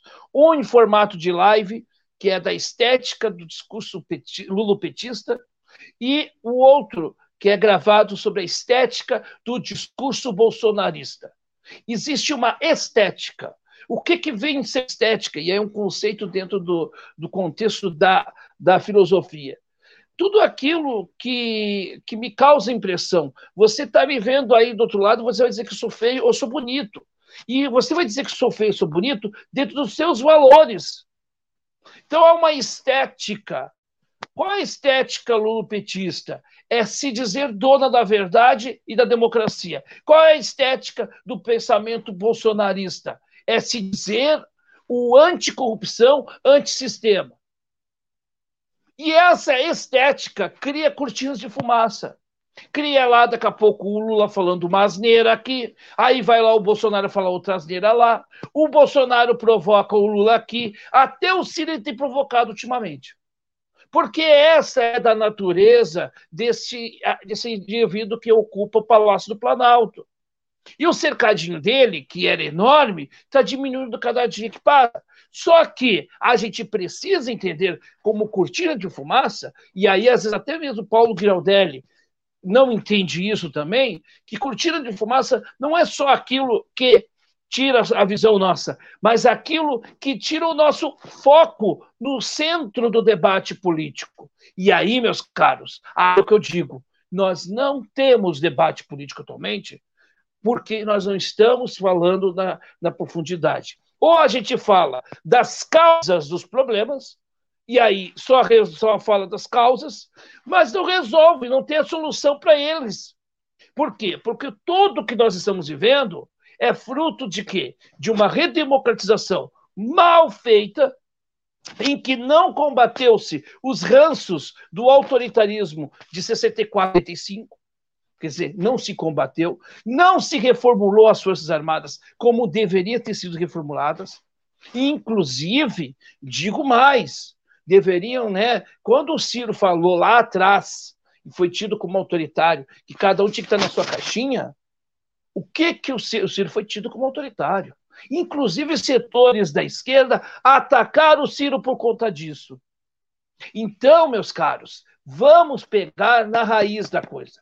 E é, essa é a minha diferença, a minha diferença, minha dos trabalhistas, com relação a alguns outros segmentos aqui, que me desculpem, que falam mais do mesmo, que ficam no mesmismo e que, ora, se dizem defensores da democracia, quando lhes convém, quando não lhes convém, querem também ter instrumentos arbitrários, querem também usar desse recurso. Então, ou a gente é de fato democrata, legalista, e se eu sou legalista, se nós somos legalistas, nós teríamos que lutar para que não houvesse a, o Jair Bolsonaro no pleito de 22. Ele não merece, não só porque ele é um péssimo governante, porque péssimos governantes podem participar do processo eleitoral quando eles respeitam a democracia, mas além de ele ser um péssimo, um péssimo, nota zero, menos 10 talvez, como governante,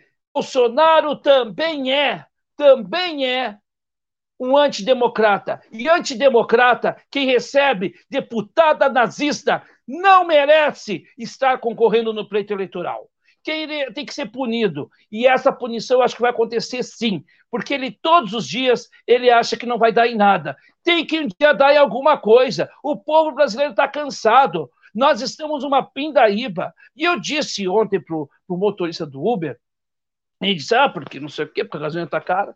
Está cara por culpa desse governo. E eu quase que eu disse para ele, porque ele começou com um discurso negacionista com relação à vacina, ele me disse que ele não queria ser cobaia, porque vacina é uma coisa cobaia, não sei o quê. Disse, e o senhor aceita ser cobaia de cloroquina. A vacina o senhor não aceita, mas a, a, a, que é algo que tem muito mais respaldo científico do que a cloroquina, até porque a cloroquina não é para isso.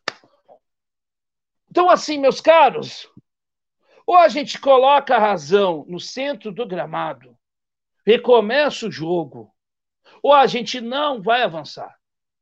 Tem gente que quer se dizer revolucionário, e eu, eu digo, a gente só pode fazer a revolução quando a gente cria com, com condições para ela. Revolução sem condição, ela morre no mesmo dia. Nós temos que repensar o nosso modus operandi enquanto dito campo progressista. Campo progressista que tem de tudo. Tem até reacionário que se diz progressista e que usa né, a, a, a roupagem de esquerda para agredir mulheres, porque as, as, mulheres, teoricamente, não são da mesma linha política ou partidária que essas pessoas.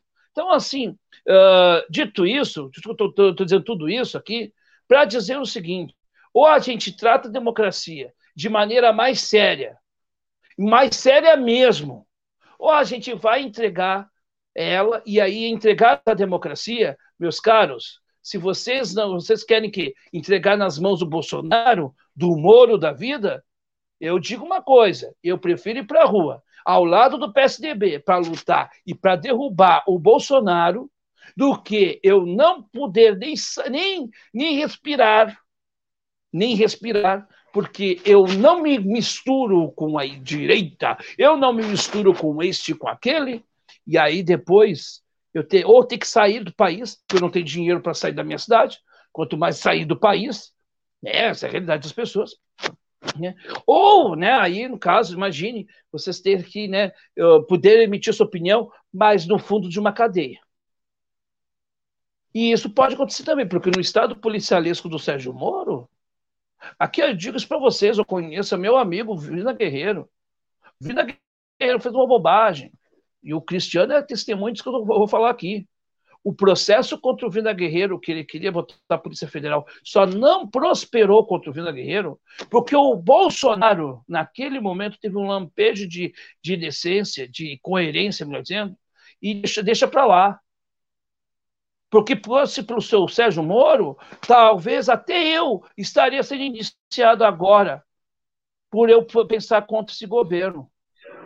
O Cristiano e todos os amigos do Vina. O Sérgio Moro, o Sérgio Moro e os procuradores lá de Curitiba, eles apresentaram aquelas dez medidas contra a corrupção que, olha, era um verdadeiro escárnio contra, contra as instituições, contra qualquer coisa que tu possa pensar sobre democracia e república.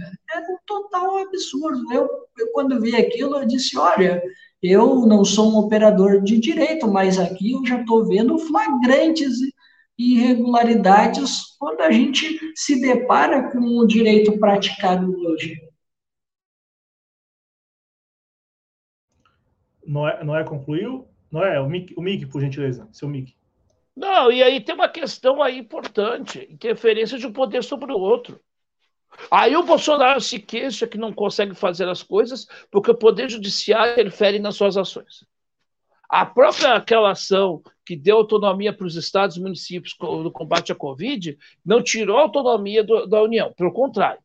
Só disse, ó, deixa os estados trabalharem não quer trabalhar, deixa os outros trabalhar. Aí ele vem dizer, não, porque o STF ah, me de, não deixa eu trabalhar. Não, mentira, ele não trabalha porque é vagabundo, porque é um incompetente. Aí agora ele quer barrar a CPI. Aí ele fala, olha, nós estamos vendo absurdos, Cinemateca pegando fogo, nós temos um secretário de Cultura Nacional que tem status de ministro andando com uma arma dentro do ministério, isso é um absurdo. Esse Márcio Mário Frias aí é uma, é uma fria mesmo, né? desculpa, um desequilibrado mental só pode, só, só pode ser para o cara, ministro da cultura, andar com uma arma e mostrando para todo mundo, intimidando as pessoas.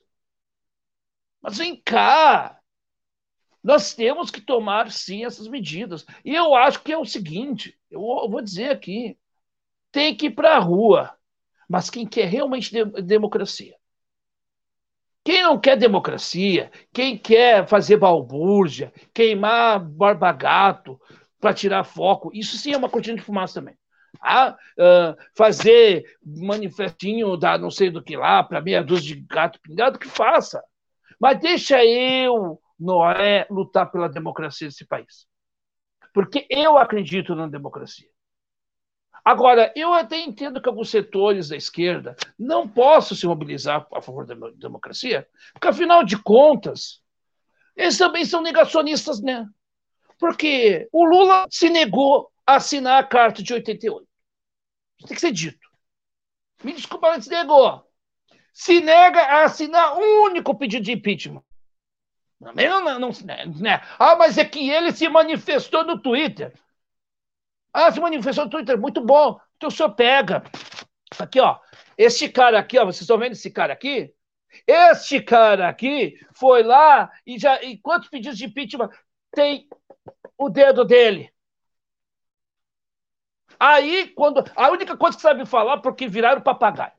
Porque agora tem uma, duas, duas alas do Brasil que viraram papagaios. Eles, eles perderam a capacidade de pensar e fazem como os papagaios, só repetem as coisas porque foi para Paris. O outro é comunista, porque foi para Paris. Já, já sabe, quando a pessoa fala isso, já sabe o que, que ela é. É o crachá. O crachá de petista atualmente é foi para Paris. E tu já sabe que o cara é petista, né? E o Lula é, é o Lula é corajoso, muito corajoso. Ele deixou-se entregar né, lá para Lava Jato lá, e quando o Ciro defendeu ele, ele, né, aí vocês não lembram, mas tudo bem, contar essa história, né? Corajoso, muito corajoso, Ciro, o Lula, muito corajoso. O Ciro é o coronel, né? Visão assim bastante preconceituosa para progressistas, mas enfim, né? né? Vamos deixar assim, vamos deixar assim, né? O pessoal que vai começar a xingar, pode xingar à vontade, tá? Xinguem à vontade. Pode me xingar, não o Cláudio nem o Cristo. Xinguem, pode me xingar, porque eu estou acostumado com essas coisas. Agora, eu quero só dizer isso para vocês aqui. Vocês são os responsáveis também por isso. E agora, agora nós temos uma situação da nossa fragilidade, mas as instituições estão acordando. E o, STF, é, STF tem que acordar e barrar essa investigação ilegal. E, ela, e ele vai fazer. É ruim tem defeitos, tem problemas na nossa Constituição, tem problema no nosso Código Penal, tem tudo isso. Mas pior que isso é uma ditadura ou uma democracia que funciona nos moldes ditatoriais, porque também nós podemos ter uma ditadura velada. Como a ditadura de 64 tentou velar a sua repressão, fazendo com que, teoricamente, funcionasse as casas legislativas com senadores biônicos, por exemplo. Então, meus caros, a mim, a mim, a democracia é um bem tão grande que ele é muito maior que a eleição. A eleição é consequência da democracia. E se você realmente quer disputar eleições, lute pela democracia primeiro. Depois a gente pensa em outras coisas. Mas, eu repito, eu repito que não tem problema nenhum. Há cortinas de fumaça, sim. E não é só do Bolsonaro, não. Quando lá o seu Lula, eu estou dando nome, é o Lula que eu estou falando, e escracho mesmo. Não gostou, meu filho? Problema é teu. Que eu vou dizer, quando o Lula diz que ele tem coragem vai botar o dedo na cara do Moro, e eu digo na cara dele, se um dia eu tiver, tiver essa oportunidade de fazer na cara do seu Luiz Inácio, eu vou dizer, seu Luiz Inácio, o senhor criou o Sérgio Moro, quando o senhor, no seu governo, não deixou, deixou o MPF a revelia desta gente, quando o senhor, com as obras da Copa do Mundo, e das Olimpíadas, superfaturou, usou dinheiro público para enriquecer é, empreiteira. E quando o senhor deixou, vista, fez vistas grossas, quando o senhor disse que não tinha visto o mensalão, nem o petrolão dos seus governos, e depois sacrificou a Dilma. Eu digo na cara do Lula isso, e na cara de quem quer agora de salvador da pátria. Não vão ser salvadores da pátria. Vocês criaram um problema. Agora, tem gente lá no PT que luta pela democracia? Tem o Humberto Costa, tem o Paulo Paim, tem a Bonavites, tem gente lá dentro que ainda tem responsabilidade. Agora, tem muita gente que se diz militante aí, que não sabe o que estão falando, e quando tu recapitula isso, eles se chamam de mentiroso. Eu quero que me prove que eu estou falando aqui é mentira. Eu quero que me provem. Só isso que eu tenho para dizer. Prometo agora que eu vou ficar calado e vou ouvir aqui o meu amigo Cristiano. Antes, por gentileza, eu quero só agradecer aqui no chat a chegada da Adriana Arcanjo, né? Adriana Arcanjo que nos acompanha, compartilhou com a gente é, na live de anteontem, isso, na segunda-feira, que acompanham o nosso trabalho escutando apenas, né, a live, porque ela trabalha até a noite, pelo que eu entendi, até tarde da noite, costurando. Então, ela está lá costurando na máquina de costura e coloca o fone e escuta. Um abraço a todas as costureiras. Sou filho de uma costureira com muito orgulho. Então, registrar aqui e agradecer ao carinho e o prestígio, né? Da audiência da Adriana Arcanjo, que faz esse esforço aí, né? Tá lá trabalhando e mesmo assim liga lá o fone no celular, enfim, ou no tablet para nos escutar. Agradecer também a Rosa Maria Reis, que deixou o recado dela. Deu boa noite, falou que estamos acompanhando Salvador, capital da Bahia, e pediu para todo mundo deixar o like, compartilhar e se inscrever também, se inscrever na TV Jovens Cronistas. Antes de passar a palavra para o Cristiano, já que a, a palavra agora voltou para o Cristiano, é, Cristiano, o Noé, lá no início, falou, citou nominalmente os ministros do STF. E você, Cristiano, falou de, de sistema de pesos e contrapesos. Como que você enxerga o que, para muitos, é ativismo judicial e não é de hoje? E eu falo da clara interferência, pelo menos na minha opinião, e aí isto, e aí isto saiu na imprensa, né? De que os ministros do STF estavam articulando até ontem nos bastidores do Congresso, nos corredores do Congresso, para impedir, melhor, para barrar uma proposta legislativa, para barrar um, uma PEC, no caso, né? E isso não faz sentido algum, pensando em democracia também, né? Uh, bom, o tema é muito pertinente, Cláudio. Não, tu não vai acreditar com quem eu tive essa discussão com relação à, à entrada de um poder dentro do outro, que é o poder judiciário da política. Eu discuti isso com um bolsonarista, cara, incrível que pareça. E, eu, e ele, né, naquela fé cega dele, achando que são as instituições da, da justiça que estão parando o Bolsonaro.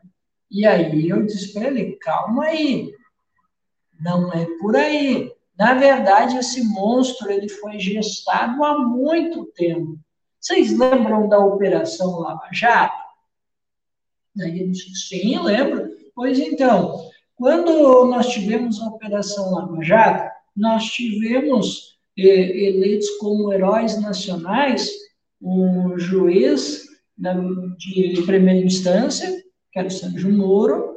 Depois nós tivemos ele como ministro, que seria aquele cara que seria o braço direito do Bolsonaro, que era o cara que ia ajudar o Bolsonaro a limpar a República. Nós tivemos os procuradores de Curitiba. E a gente teve uma série de interferências do Poder Judiciário na política já há algum tempo. Por exemplo, o ministro Gilmar Mendes impediu que o ex-presidente Lula fosse ministro da Casa Civil, da ex-presidente Dilma.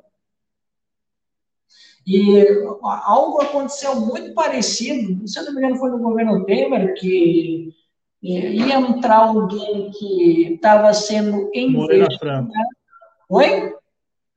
era o gato angorá, né? O Moreira Franco. Isso, gato angorá, exato, exato, o gato angorá, isso, ele mesmo. O gato angorá, ele ia entrar no governo e aí ficou aquela discussão, não, mas peraí, mas o Lula não pôde, pela mesma razão, para pegar um, um foro privilegiado, né, um foro de prerrogativa de função, para ele não se dar mal, e agora o Temer vai nomear e vamos deixar assim? E deixaram, cara. O cara assumiu. Né? E, e o, a própria, o próprio eleitor, o próprio povo, ele viu né, a bagunça que foi a, a Lava Jato, né, que nós vimos muitos políticos envolvidos, não foi só o PT que se envolveu no lamaçal da corrupção com as, com as empreiteiras, né? nós tivemos o MDB, nós tivemos o PP, nós tivemos outros partidos que se envolveram no lamaçal. Né? E ali se pensava que depois né, que foram alçados uh, o, o Sérgio Moro, os procuradores de Curitiba, que nós tivemos uh, algumas uh, discussões no mundo jurídico, eu cito aqui, inclusive, um constitucionalista gaúcho, o Lênio Streck, né, várias vezes ele já falava sobre esse ativismo judicial, quanto que ele era prejudicial, né? E inúmeras vezes o STF ele estava deixando de ser um guardião da República para ele legislar pela Constituição, perdão. Ele não era um guardião da Constituição, ele estava legislando. Era esse o ponto que o doutor Lenin Streck falava, que é um constitucionalista gaúcho né, formado pelo Unicinos. E ele, várias vezes, ele atentou sobre isso, sobre várias outras situações que ocorreram do ano de 2014 até o ano de 2018. Várias vezes ele discutiu essas relações, inclusive com relação à prisão do, do Cunha, né? ele também teve as suas críticas, porque ele entendeu que não foi bem fundamentada, e eu, Cláudio, que não sou um operador do direito, eu li a sentença do Moro que, que acabou decretando a prisão do, do ex-deputado eh, Eduardo Cunha, e eu não vi razão nenhuma, não vi nenhuma razão bem fundamentada para a prisão de Cunha. Mas aconteceu, né? E até mesmo no governo Bolsonaro, até mesmo no governo Bolsonaro, o doutor Manistrack, que eu vejo como um guia para mim, né, ele também discutiu algumas, algumas questões que ocorreram de o STF invadindo as competências do, do Poder Legislativo. Né? É, entre uma delas, uma das polêmicas que ele se envolveu foi com relação ao Daniel Silveira, né? Ele, ele acreditava, ele acreditava, olha, realmente ele desrespeitou, ele passou um pouco, não, não dá para a gente aceitar que, que tudo seja, que tudo, que a liberdade de expressão vale tudo, mas é aquilo, uma decisão monocrática sempre é muito problemática.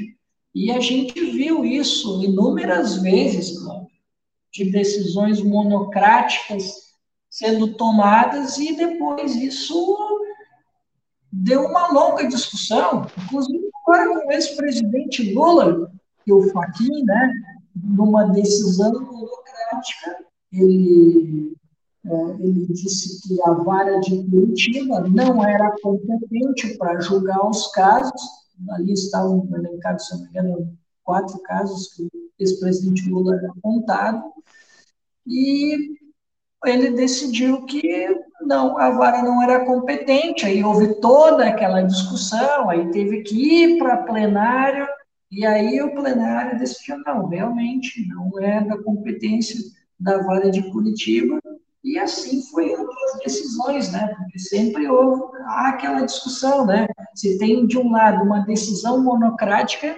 tem o outro lado, a direita, né? disse, não, olha, eu acho que houve um exagero, a gente está vendo uma invasão de um poder sobre o outro. Em muitas ocasiões a gente viu isso acontecendo de 2014 a 2018. E isso teve aval. Isso teve aval da, da direita, da extrema-direita, porque quando estavam julgando o ex-presidente Lula, quando a justiça estava agindo o inocente contra a esquerda, aí estava tudo certo. Agora que a, a, a justiça está mostrando esse peso contra a extrema-direita, contra o Bolsonaro, ah, não, aí a gente tem que abrir uma discussão que realmente o STF está extrapolando a sua função, ele está legislando, ele está invadindo um outro poder da República, né? Essas discussões começaram a tomar conta dentro da direita. A gente já tinha uma mini discussão ali no governo Temer também, que a gente teve algumas decisões um tanto polêmicas também, né? E muitas vezes a direita, que hoje a gente chama moderada, né? Essa também de MBL, esses partidos mais uh, tradicionais da, da centro-direita, muitas vezes houve discussão sobre decisões tomadas nos tribunais.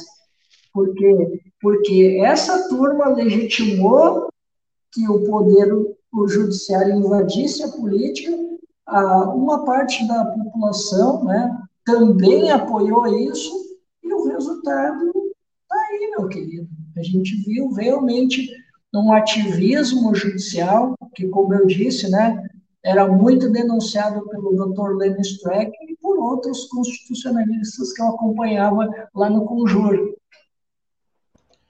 Este é Cristiano Araújo e hoje, nesta edição do Espaço Trabalhista, a décima edição do programa, a gente está recebendo o Cristiano Araújo, do canal Em Nome da Rosa, e a participação de sempre de Noé Gomes, idealizador e apresentador do canal A Voz da Legalidade.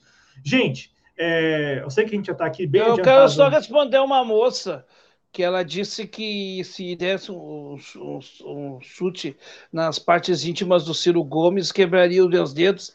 Esse é o desnível dos que se chamam progressistas ou a esquerda do Brasil.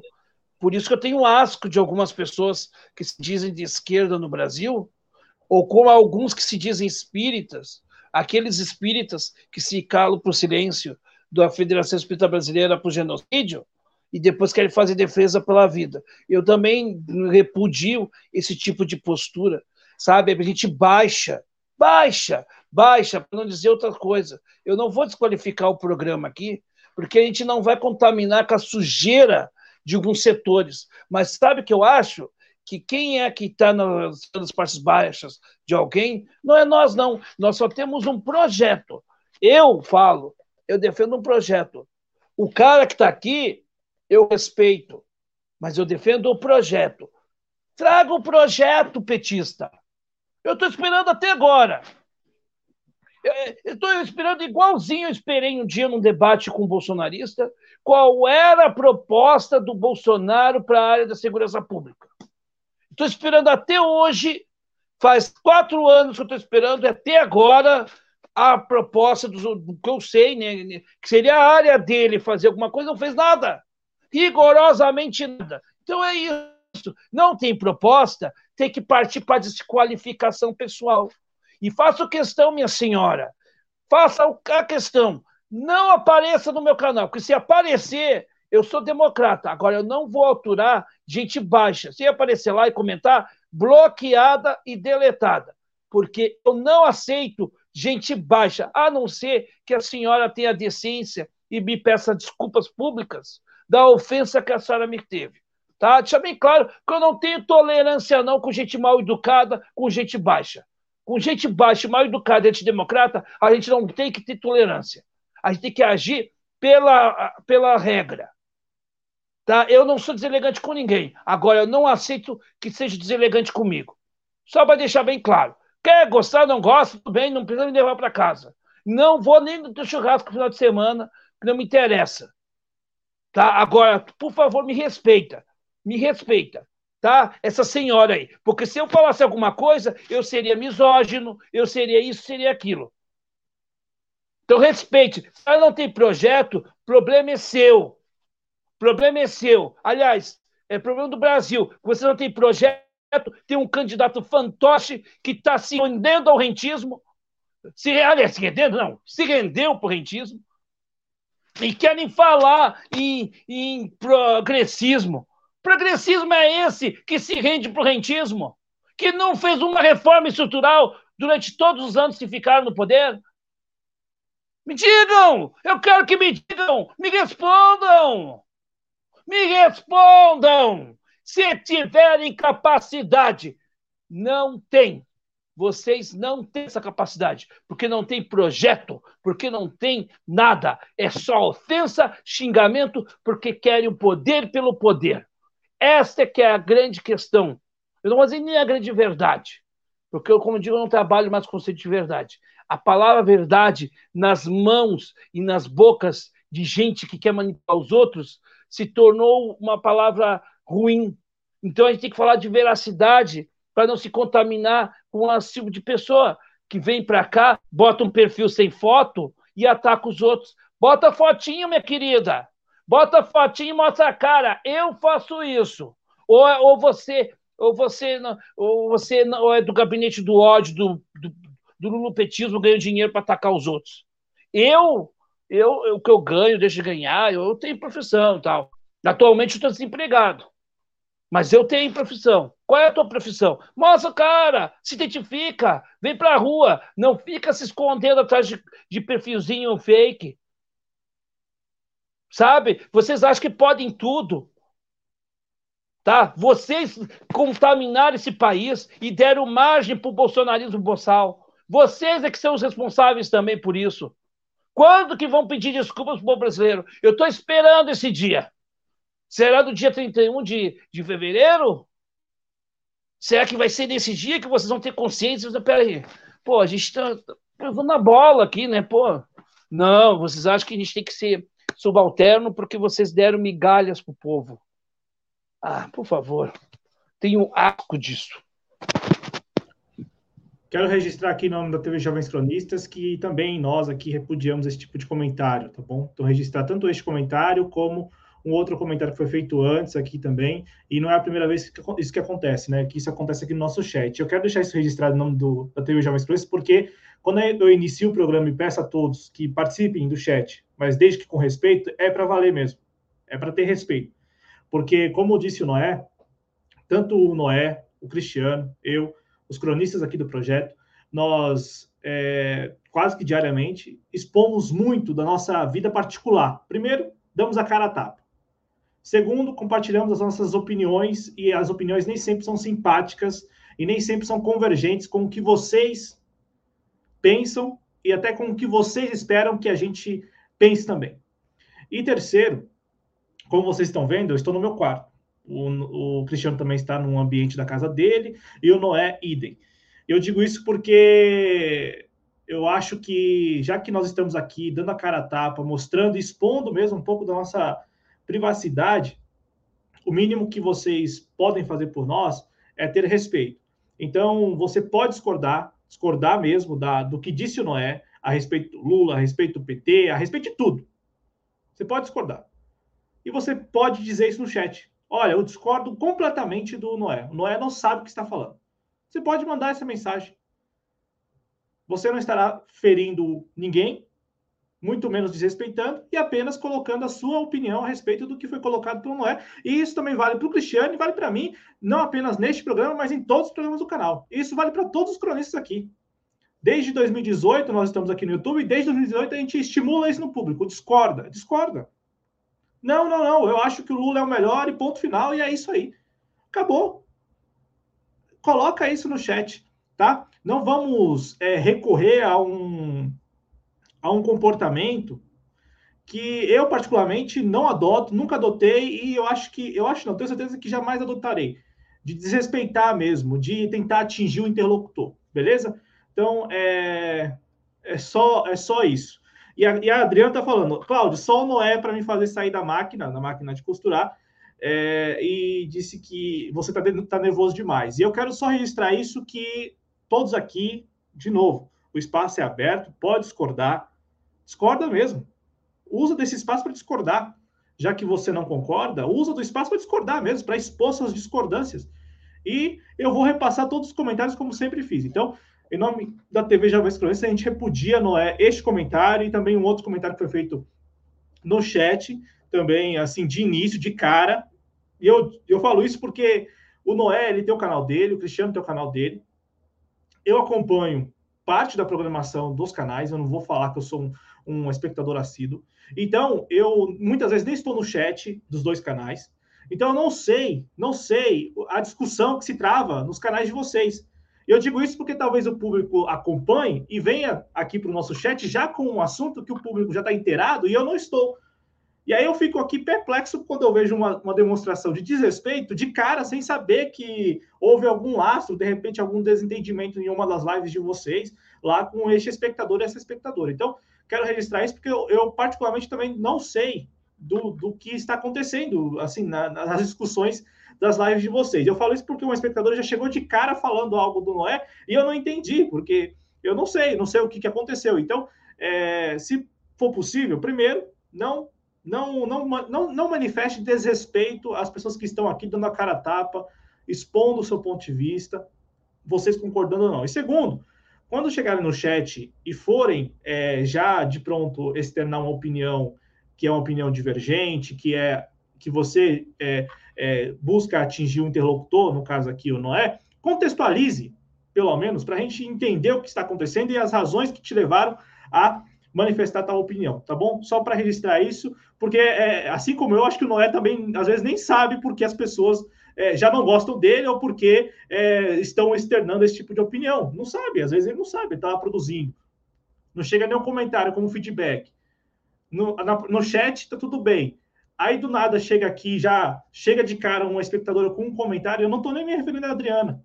Eu me refiro a outro comentário de cara que chegou aqui no chat, tá? Então, por gentileza, vamos aí usar desse espaço para discordar. Discorda? Discorda mesmo? Bota aí que discorda. Discorda de mim, discorda do Noé, discorda do Cristiano. Isso vale para todos nós aqui do, do Jovens Cronistas, tá bom?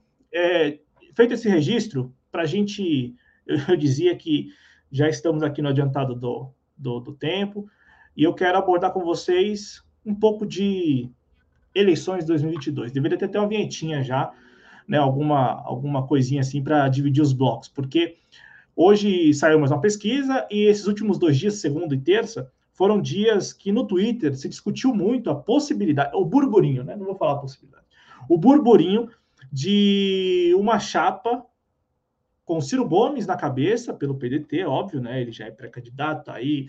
É, só, só, só se acontecer algo muito absurdo para o Ciro Gomes não sair candidato no ano que vem. E, e ao lado dele, como candidato a vice, José Luiz da Atena, que passou quase 20 anos no Partido dos Trabalhadores, né, filiado ao Partido dos Trabalhadores, de Ribeirão Preto, aí veio para a capital. Eu digo isso porque quando ele. Muita gente só soube que ele esteve filiado ao PT quando ele se desfiliou do PT. E, e desde que ele deixou o PT, ele esteve no MDB, esteve no DEM, e aí agora está no PSL do Luciano Bivar e da Joyce Hasselman, do, né, enfim, desse pessoal que. E também dos próprios aliados do presidente Bolsonaro que continuam no PSL para não perder o mandato. Bom, eu posso começar com o Cristiano. Eu vou começar com o Noé. Já que o Noé terminou, ele começa agora, depois o Cristiano. Ô, Noé, como que você está vendo essa movimentação? Se é que isso é movimentação, até porque saiu uma notícia agora à tarde na Folha de São Paulo, é, na coluna da Mônica Bergamo, com a seguinte manchete: Ciro diz que é fã de Datena, mas nega que ele será seu vice. Então, esse burburinho já teria aí chegado a esse ponto do desmentido pelo próprio Ciro Gomes. Olha, eu acho assim, em primeiro lugar, se a gente parar para analisar assim, né? Por exemplo, 2018, a vice, a vice do, do Ciro foi a Cátia Abreu, uma pessoa de centro-direita, né? Até muito chamo de Cátia Motosserra, né? essa questão. Então, assim, qual o problema? Qual é a questão do Datena, tá? o Datena é um cara que tem uma, uma penetração midiática muito grande e tal. Eu acho que ele pode apoiar, ele estando no PSL ou não, o Ciro. Mas eu não vejo ele como um vice do Ciro. Porque, primeiro que para ser vice tem que ser um, um, articulador político. Eu não vejo o Datena um articulador político. Agora, pode ser um grande apoiador do Ciro, né? E isso né, pode causar para alguns setores aí uma certa inveja, né? O, ah, eu queria ele, né? Assim como, por exemplo, o Reinaldo Azevedo está mais inclinado por Lula, de repente o, né, o, o, o Datena esteja né, mais inclinado ao Ciro, não sei. O, por exemplo, o PSD tem um quadro que apoia o Ciro desde muitos anos, muito tempo, que é o prefeito de Belo Horizonte, o Calil, que é do PSD. Mas eu não vejo o Datena como vice. Eu, eu, acho que essa possibilidade é um pouco infundada, tá? A minha visão, né, de dentro, né, de dentro. Então, acho que essa, pelo menos é meu sentimento, né? Eu não tenho uma confirmação, porque eu também não estou dentro do diretório nacional do PDT, eu não, nem estou mais no PDT, né? Então eu não posso falar das coisas que o PDT decide, mas eu não vejo essa, eu não vejo essa situação. Uh, eu acho que o Ciro, né, ele ele está costurando aí, né, o PDT tem costurado algumas alguns apoios. E eu acho que, bom, não sei, eu, eu não veria problema do, de um apoio, por exemplo, de uma candidatura do, do, do da Atena, por exemplo, senador, e ele apoiar o Ciro. Problema nenhum, apoio é apoio. Ele está no PSL, mas tem uma aproximação com o Ciro. Uh, na minha cidade, aqui em São Leopoldo, se pegar aqui, o Cidadania, por exemplo, ele tem muito mais, tem um quadro trabalhista tão grande que né, isso já é externado. O Cidadania, aqui de São Leopoldo vai estar com o Ciro. Vai estar com o Ciro. Né? As pessoas estarão com o Ciro. E estão no Cidadania, mas na verdade são mais PDT do que Cidadania né, grosso modo, assim, pela informação de história de vida deles. Então, assim, essa é uma questão de um contexto específico. Agora, os que ficam com nojinho, porque ele é do PSL, não sei o quê, eu acho engraçado que vocês não questionam quando, por exemplo, o Lula faz apoio, pede apoio para o Eunício, para o Sarney, para o Maluf lá, quando ele levou lá o apoio lá para o Haddad. Então, é aquela coisa, quando é para um, quando é um, é o grande estrategista. Quando é outro, não pode. E aí também aí vai uma crítica chamada turma boa, né? Tranquilamente aqui, eu critico os meus também, tá, gente? Vocês aí que, que não me conhecem, eu critico os meus, não tem problema, eu critico mesmo. É, às vezes ela é turma boba, porque ela fica nesses purianismos, uh, tipo a própria eleição da Câmara, me lembro quando houve a eleição do Rodrigo Maia. Ai, não podemos apoiar o Rodrigo Maia porque ele é liberal. Mas olha, preferível o Rodrigo Maia do que outro. E aí agora nós temos o Arthur Lira. Tá certo que o Rodrigo Maia, né, infelizmente, sentou em cima dos processos de impeachment. Infelizmente. Mas, uh, tirando isso, foi menos pior o Rodrigo Maia do que, por exemplo, tivesse uma Biaquice sendo presidente do Congresso, da, da Câmara, por exemplo. Isso é uma possibilidade que podia acontecer, já que ela hoje é presidente da CCJ, é a mais importante comissão, né? Então, assim, uh, a gente tem que saber fazer a leitura política sem paixões. Entender o contexto é fundamental. É isso que eu posso dizer. E você, Cristiano, é, como que você vê, e é interessante até a análise do próprio Noed, que essa, esse burburinho e também a própria posição do Ciro Gomes já dá conta de que isso não, não, não está aí é, sendo objeto de negociação, de articulação, o que ou seja. É, como que você viu esse burburinho que rendeu pelo menos dois dias, segunda e terça? Muito interessante o Noé trazer para a conversa o Alexandre Calil, que há muito tempo demonstrou e demonstra apoio a, ao Ciro Gomes e tal, se, se coloca como um apoiador mesmo do Ciro Gomes. É, e eu, eu curti uma coisa da fala do Noé para te ouvir também, para principalmente te ouvir, Cristiano. É, imaginando esse cenário em que os caras estão num partido, mas apoiam o candidato de outro partido e o seu partido tendo candidato também, que pode acontecer isso. É, não é muito. É, e aí eu, eu, entendo a crítica do Noé quanto a, a, a ser é, purista e tal, mas não, é, não soa muito é, falso, né? Esse negócio de você estar tá num partido, e eu fico imaginando exatamente esse cenário no ano que vem mesmo, de o partido ter um candidato, mas o, o, cara está se lançando a um outro cargo no mesmo partido e apoiando o candidato de outro partido, um negócio assim que é, pode soar, como eu disse, falso, na minha opinião, mas o que, que você pensa?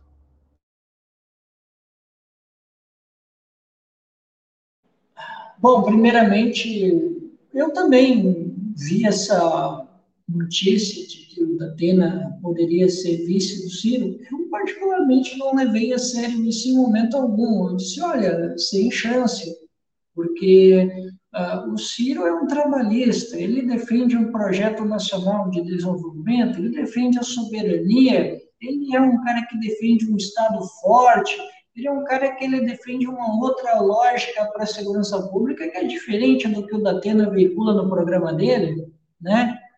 E o Datena ele é muito cheio de vai e vem, sabe? Tem horas que parece que ele avança um pouco, daqui a pouco ele retroage.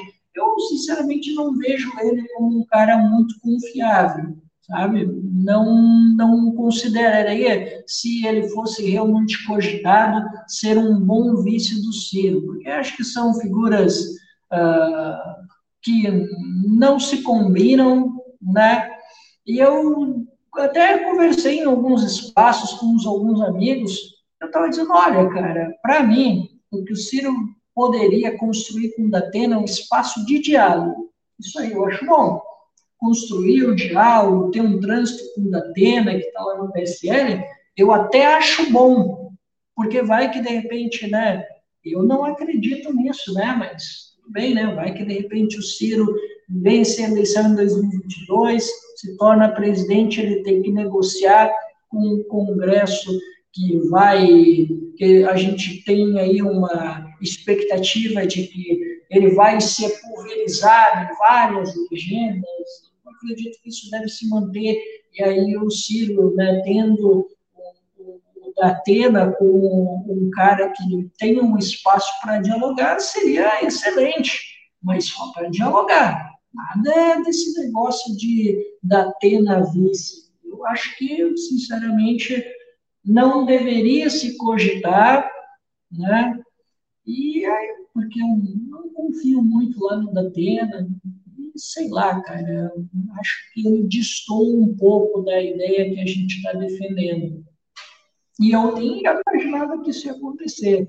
Agora, com relação a essa questão que tu falou, de a gente vê muitas vezes alguém está dentro de um partido e está apoiando outro candidato, mesmo tendo um candidato próprio, é, é uma coisa complicada de fato, concordo. Mas os partidos sabem como é que é, eles também veem as suas, os seus interesses. Muitas vezes tem algumas figuras que têm diálogo com uma outra candidatura, que às vezes é mais viável. Tem conjuntura estadual, porque a gente aqui está fazendo uma leitura nacional, né? Mas muitas vezes também tem as questões regionais. Mas indo aqui para uma uma leitura um pouco mais nacional, né? Por exemplo, eh, tu acha, Cláudio, que até 2022, quando a gente tiver não pega para capar, tu acha mesmo que o, que o MDB ele vai chancelar a candidatura da Simone Tebet? Não vai, cara. Eles estão só testando, assim como fizeram com o Rodrigo Maia em 2018, vão fazer com Simone Tebet se ela de fato concorrer. Se ela de fato concorrer para os debates, não vai demorar muito para eles retirarem ela da disputa. E aí, meu amigo, vai, eles vão apoiar uma outra candidatura mais viável. Os partidos eles fazem isso, né? Porque muitas vezes também os partidos têm, têm os seus objetivos, né? De lançar um nome botar o partido em evidência para chamar voto, né?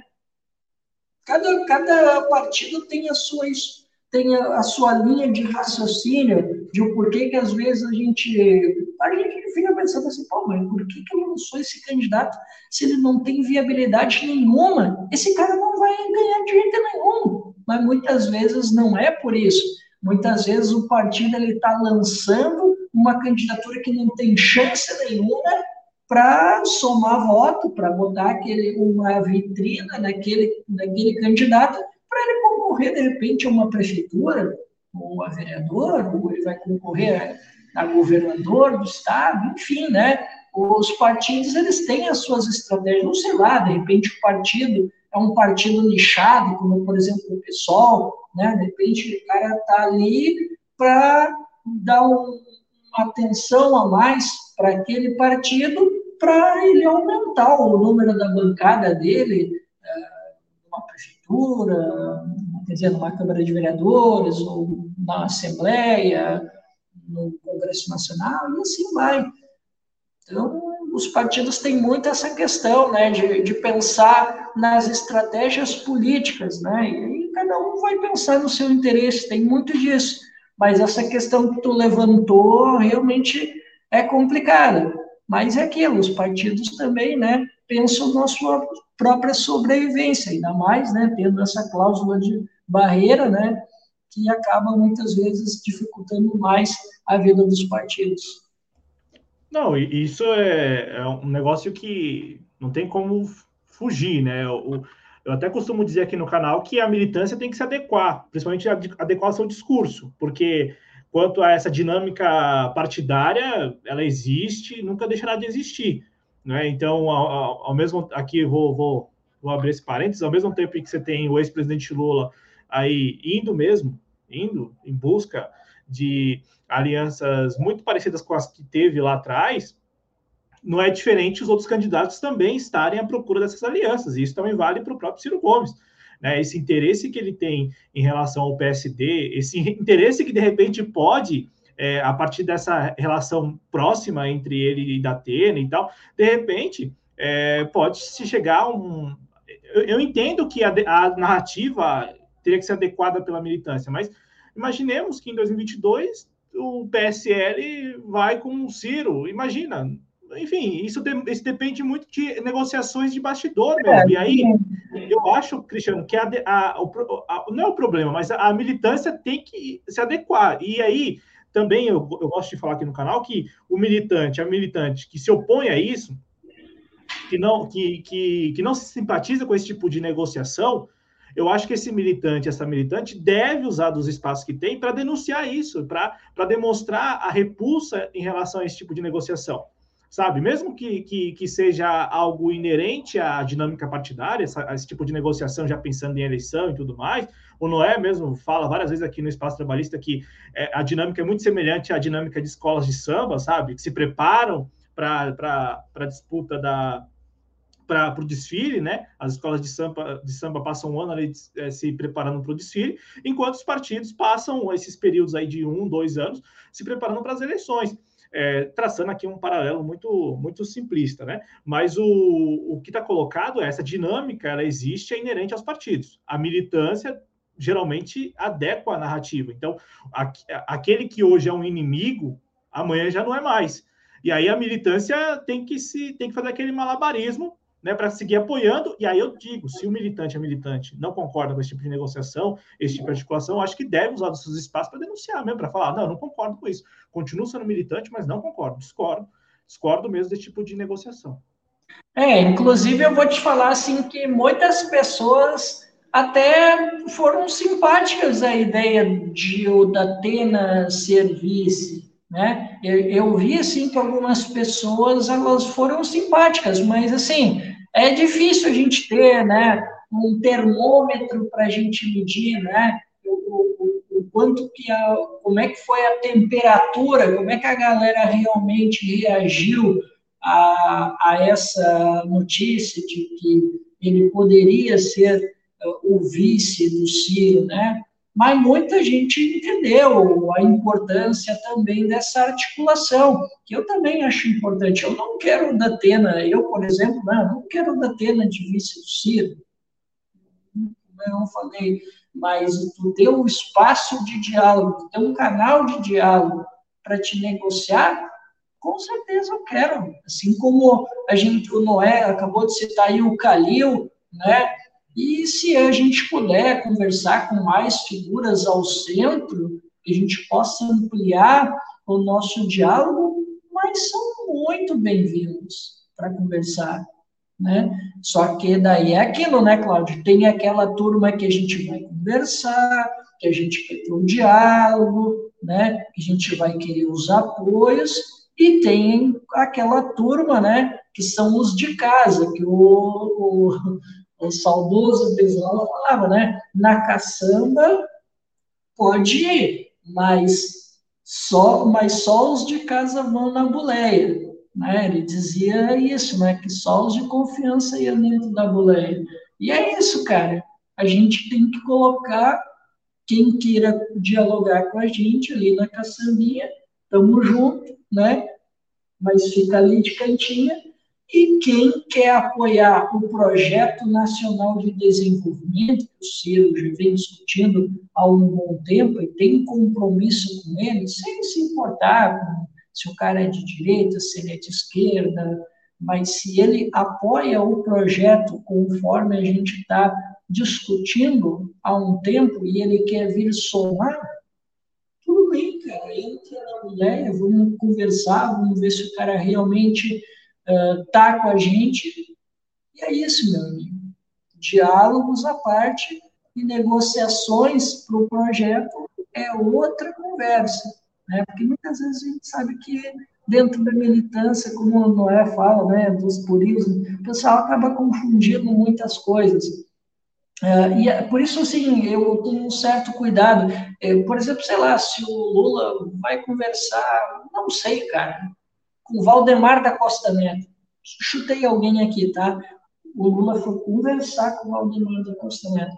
Ele não foi lá, ele foi só conversar, ele não foi lá para combinar, oh, tu quer fazer parte do meu governo, tu, tu quer ser meu ministro, uh, ah, tu, tu quer compor um ministério, qual é o ministério que tu quer, sabe?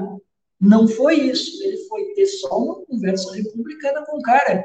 Eu não vejo problema com relação a isso. Não quer dizer, porque muitas vezes acontece o seguinte, Cláudio, que o militante de esquerda, às vezes, ele simplesmente tirou uma foto ou conversou, ele já acha que o cara da esquerda está se vendendo, que ele tá, que ele tá, que ele tá junto com o cara da direita, que ele está no jogo, que ele está no esquema, que ele já se entregou, né? Tem muito esse papo, sabe, às vezes, que eu vejo dentro da esquerda. E eu acho isso uma infantilidade.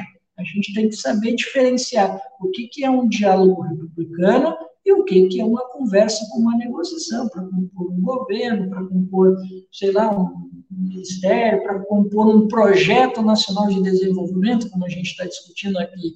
Então, assim, o militante ele tem que, ele tem que saber diferenciar bem essas coisas. Por isso que eu deixei isso bem claro para eu colocar esse ponto com relação ao Datena. O diálogo com ele, com outros, muito bem-vindo. Agora, a discussão sobre o projeto, sobre o governo, daí já é um outro ponto que, por enquanto, ainda não cabe. Este é Cristiano Araújo, idealizador e apresentador do canal Em Nome da Rosa. Eu estou aqui tentando entrar em contato com o Noé, quero deixar, eu vou registrar isso publicamente. Todas as vezes que o Noé saiu do ar é porque a conexão dele, vocês até viram na última passagem dele, segue muito instável. Então, só para deixar isso registrado, para não parecer que, se é que alguém pensou isso, né? Que a gente está tirando, eu estou tirando, no caso, a gente não, eu estou tirando o Noé aqui do ar. Não, o Noé não está aqui no estúdio porque a conexão, pelo que eu entendi, é, está segue muito instável. É, vou seguir, vou passar aqui no chat rapidamente. Estou vendo aqui se o Noé consegue entrar para a gente encerrar, né? Para ele se despedir do público e tudo mais. É, e, e aí e eu penso o seguinte, uh, o Cristiano, é uma opinião muito particular mesmo e até com assim com a distância que eu tenho mesmo, porque eu não sou militante, não não participo de nem grupos nas redes sociais, então não sei como que é. é eu digo assim, e penso assim. É, primeiro, claro, muita coerência, né? Acho que nós devemos prezar pela nossa coerência. E isso também inclui, se em algum momento a gente erra, vai lá, reconhece o erro, ou se mudou de opinião, fala para fala as pessoas, não, mudei de opinião. Mas a coerência acima de tudo.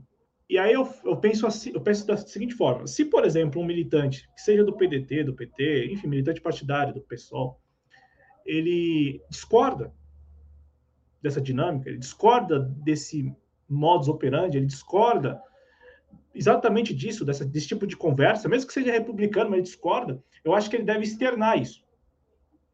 E, prezando pela coerência, ele vai apontar isso tanto quando o adversário faz, como ou principalmente quando o seu líder, a sua liderança faz.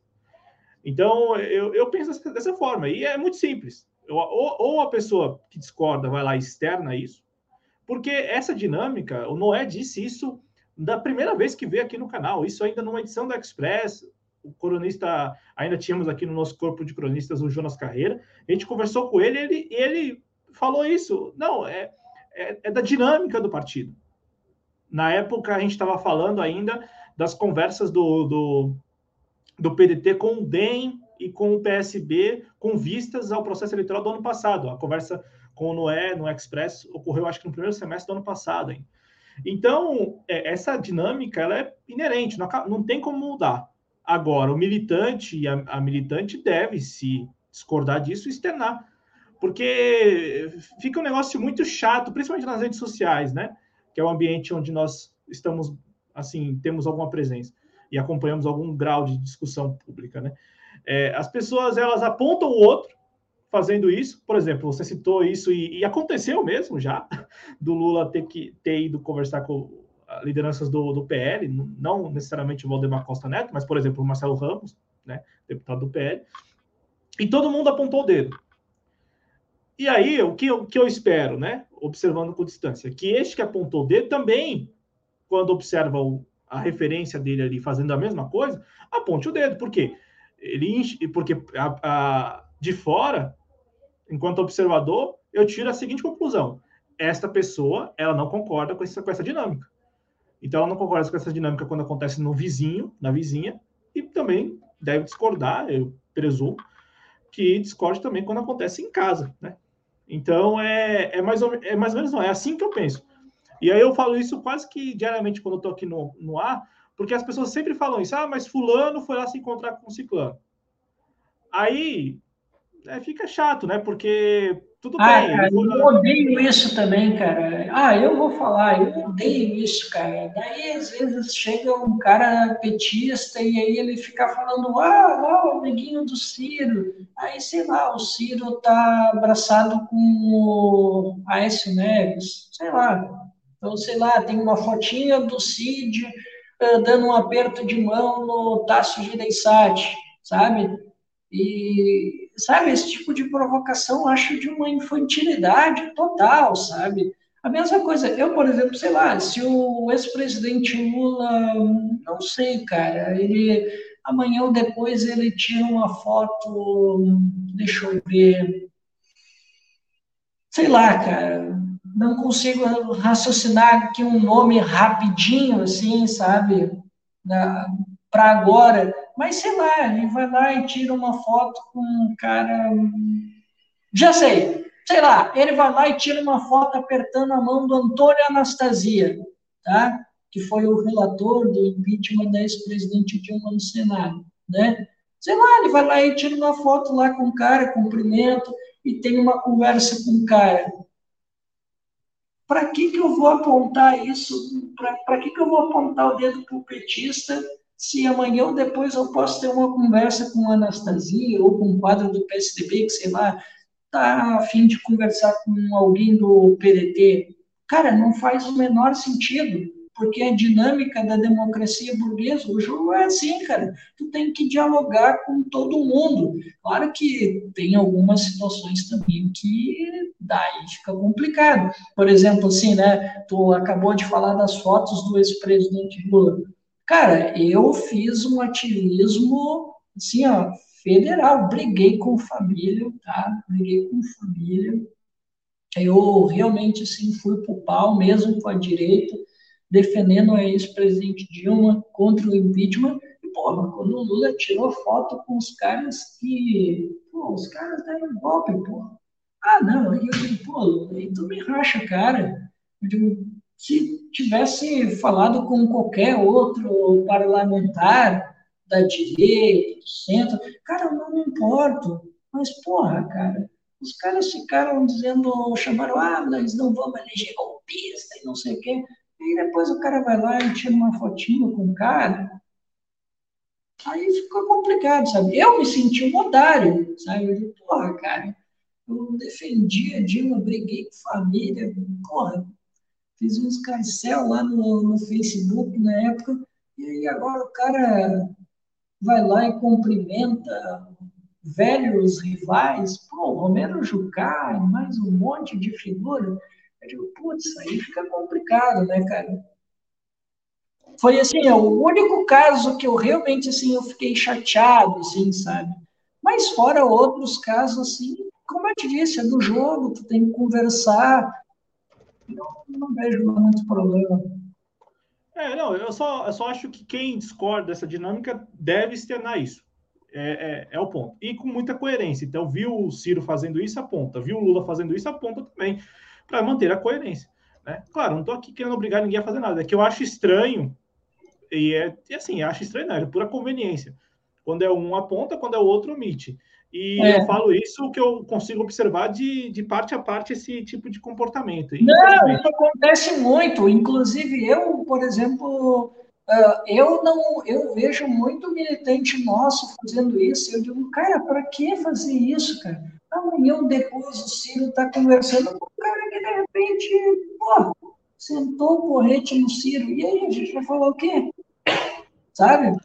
Eu não vejo sentido em ficar apontando uh, com quem o PT se aliou, sabe? Ou deixou de se aliar. Eu, alguns a gente pode até discutir, não tem problema.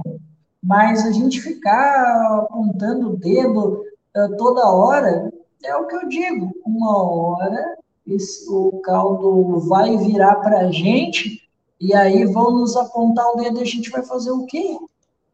Sabe? Eu acho assim uma política pequena, para dizer o mínimo.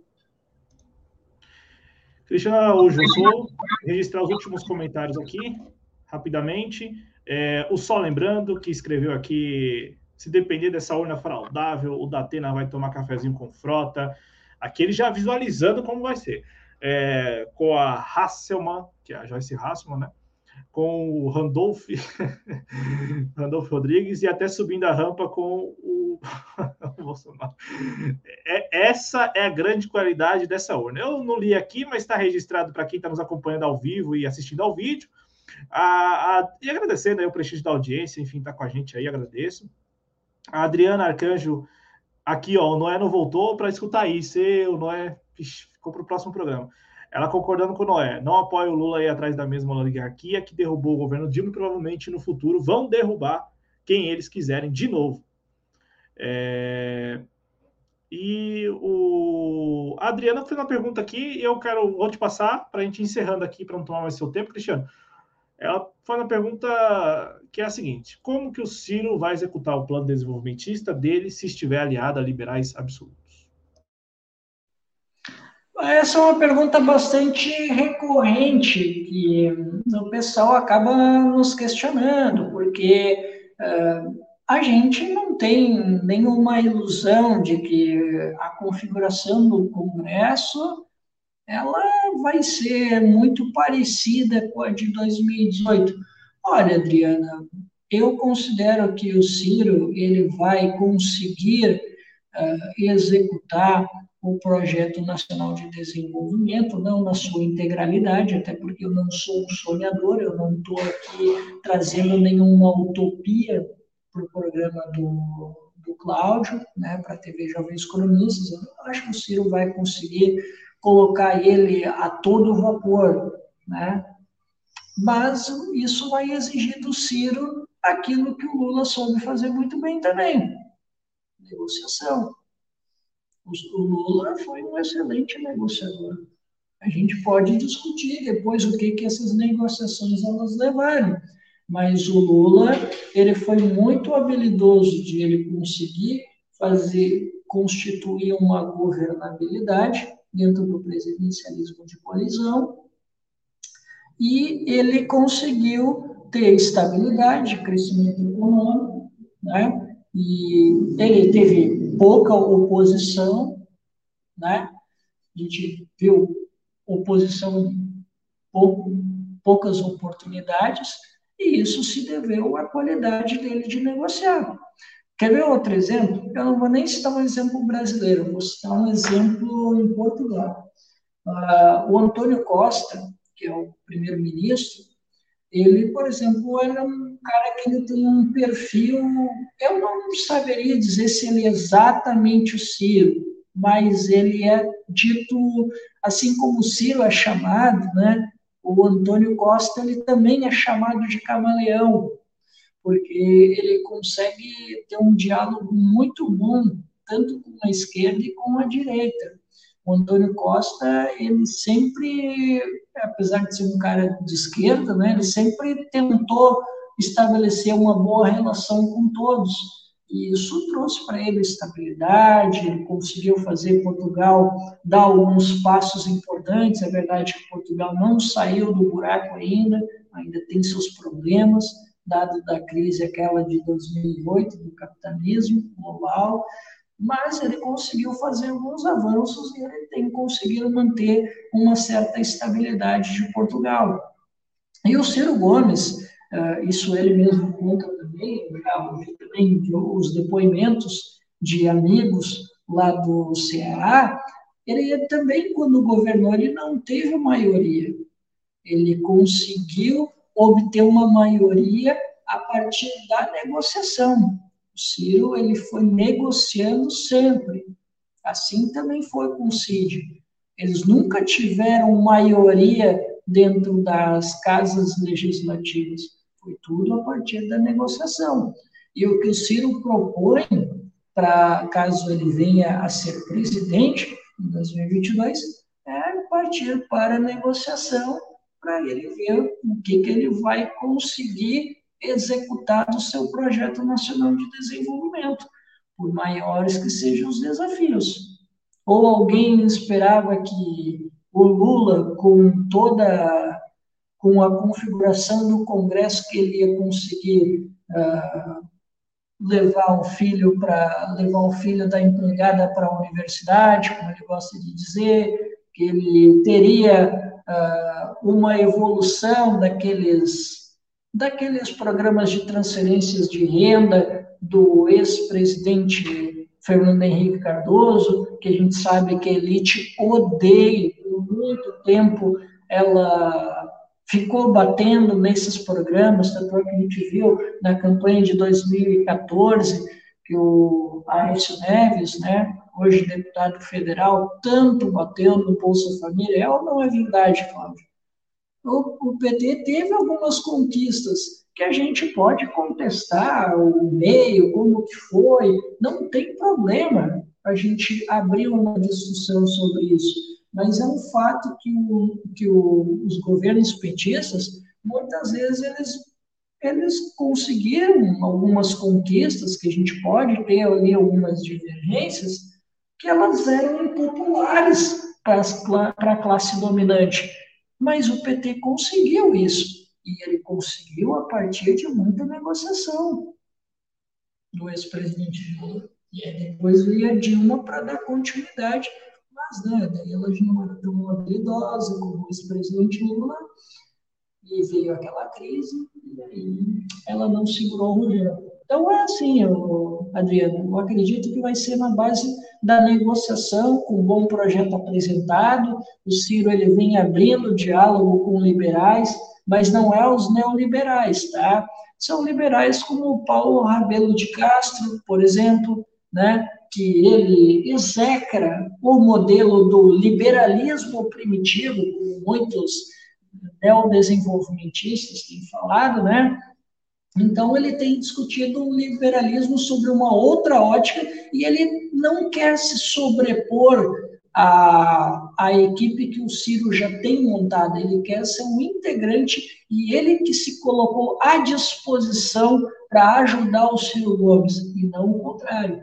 Então, assim, se o liberal ele quiser vir conversar com a gente, ele se colocar para abraçar o projeto, beleza. E o resto, tudo é negociação, qualquer outro governo vai fazer. Aí, se vai acontecer na sua integralidade o projeto ou não, eu não tenho ilusão nenhuma de que vai conseguir fazer tudo. Mas se conseguir fazer uma parte e a gente deixando um legado para que outros construam, já vai ter sido ótimo. Mas a gente sabe, né, que não é fácil. Mas para quem luta contra o capital, para quem luta contra o liberalismo ou neoliberalismo, queiram chamar também, nada é fácil para quem luta contra ele. É, a luta é árdua, e não é luta, é luta pequena, não, hein? Não, Ô, não importa se tu é revolucionário, se tu é reformista, a luta nunca é fácil. Exato, exatamente. Sobretudo nesse contexto, né? Contexto no qual o Brasil está tá inserido, né? Que é um contexto assim extremamente adverso e, e a correlação de forças muito, muito desigual mesmo, para valer. Ô, Cristiano, só tenho a agradecer. Eu conversei com o Noé aqui no WhatsApp para ver se ele conseguia entrar. Pelo que eu entendi, a conexão dele está muito ruim mesmo, mesmo. Então, ele não vai conseguir entrar aqui para a gente encerrar. Então, passo a palavra para você, para você fazer suas considerações, agradecendo demais pela sua participação hoje. E como eu disse no início, o Cristiano Araújo se soma aqui ao espaço trabalhista com o Noé Gomes, e a gente vai definir aí se dá para toda semana contar com a participação dos dois, se vai haver algum tipo de revezamento. E eu espero que também nas próximas semanas a gente consiga agendar aí para que convidados, convidadas, trabalhistas, é, de todo o país, sobretudo que estão nas redes sociais, possam também participar um pouquinho aqui, ainda que seja por uns minutos, contribuir com o espaço trabalhista, compartilhar também como estão analisando a conjuntura nacional. Muito obrigado, Cristiano. Fique à vontade para fazer suas considerações. Bom, eu que agradeço né, o convite, eu fico muito honrado de poder voltar à TV Jovens Cronistas, a gente é dar a nossa contribuição, fazer as nossas leituras e trazer um pouco de reflexão a partir daquilo que a gente conhece, né? Nem, nenhum de nós aqui é um grande especialista, né? Mas a gente está aí tentando entender esse mundo complexo, essa correlação de forças numa América Latina que a gente sabe aí, né, de um capitalismo dependente, subdesenvolvido e que a gente está aí tentando construir alternativas que a gente sabe que não são fáceis, mas a gente está aí para se colocar, para dialogar e a gente debater aqueles projetos que a gente acredita que são os melhores para a gente sair dessa situação, né? Isso aí, os espaços eles existem para que a gente possa ocupá-los e a nossa maneira construir a tal da narrativa contra-hegemônica. Estamos aqui por isso e para isso, não por acaso, duas horas e 28 minutos de programa, bem contra-hegemônico. Todo programa que dura mais de duas horas, mais de uma hora no YouTube, ele é contra-hegemônico. Independente do que está sendo colocado ali, porque já, já é um desrespeito ao que diz a cartilha do bom youtuber né, que diz ali sempre o YouTube pedindo para que os vídeos sejam cada vez mais curtos, agora com esse negócio de shorts aí, shorts, sei lá, é, também ainda mais curtos, coisa de segundos ali, e a gente aqui insistindo e resistindo com lives de 2 horas e 30 minutos. Lembrando é, que a gente... é chato, né? O YouTube desgraçado faz um vídeo curto, menos de um minuto, e a gente, não, não vou fazer, vou fazer live de duas horas, três horas, se reclamar eu faço quatro. Exatamente. E, e eu, não, e lembrar que o conteúdo fica disponível aí, então as pessoas que, que quiserem também, eu acho que se quiserem tirar um tempo ali, vão escutando aos poucos. Este conteúdo é disponibilizado na versão podcast, então daqui a pouco estará no, no seu agregador de podcast preferido. Então, assim, tem, a, tem as maneiras aí de escutar. E, como eu disse ao longo do programa, que escutem. E, e nunca foi a nossa proposta aqui. Nada do que nós colocamos é dogma. Né? Não, é uma leitura, como o Cristiano colocou, esse, usou esse termo muito bem agora há pouco. Leitura. É a leitura do Cristiano, é a minha leitura, a leitura do Noé, a leitura do Adriano, do Pedro, enfim. São as leituras que fazemos a respeito desses assuntos que estão colocados aí para discussão. E vocês também têm a leitura de vocês, claro que tem. A construção social de cada um de vocês, vocês são capazes também de fazer a leitura que vocês acharem mais pertinente. E aí eu acho que vocês podem usar aqui a seção comentários do vídeo para deixar a opinião de vocês, a leitura que vocês fazem a respeito dos assuntos que foram discutidos aqui ou outros assuntos também que estão aí na pauta do dia. Eu agradeço imensamente a audiência e o prestígio de, o prestígio sempre da audiência, porque é impressionante como com duas horas e 30 minutos a gente consegue manter aqui, ainda que seja um público bem reduzido, mas um público que acompanha o programa, que participa pelo chat, que se engaja. Então eu agradeço sempre imensamente o prestígio da audiência, o carinho que vocês têm pela TV Jovens Cronistas e pelos programas do nosso canal. A gente encerra desejando muita saúde para todos vocês, uma boa noite, né? Um bom restinho de noite aí desta quarta-feira. Excepcionalmente hoje nós não exibimos, não, exi não iremos exibir, no caso, não iremos exibir o JC Informa, que volta amanhã às 21 horas. Obrigado, Cristiano. Obrigado ao Noé, que não pôde se despedir por questões técnicas, né? Obrigado a todos vocês. Se cuidem. Tchau, tchau, gente. Valeu.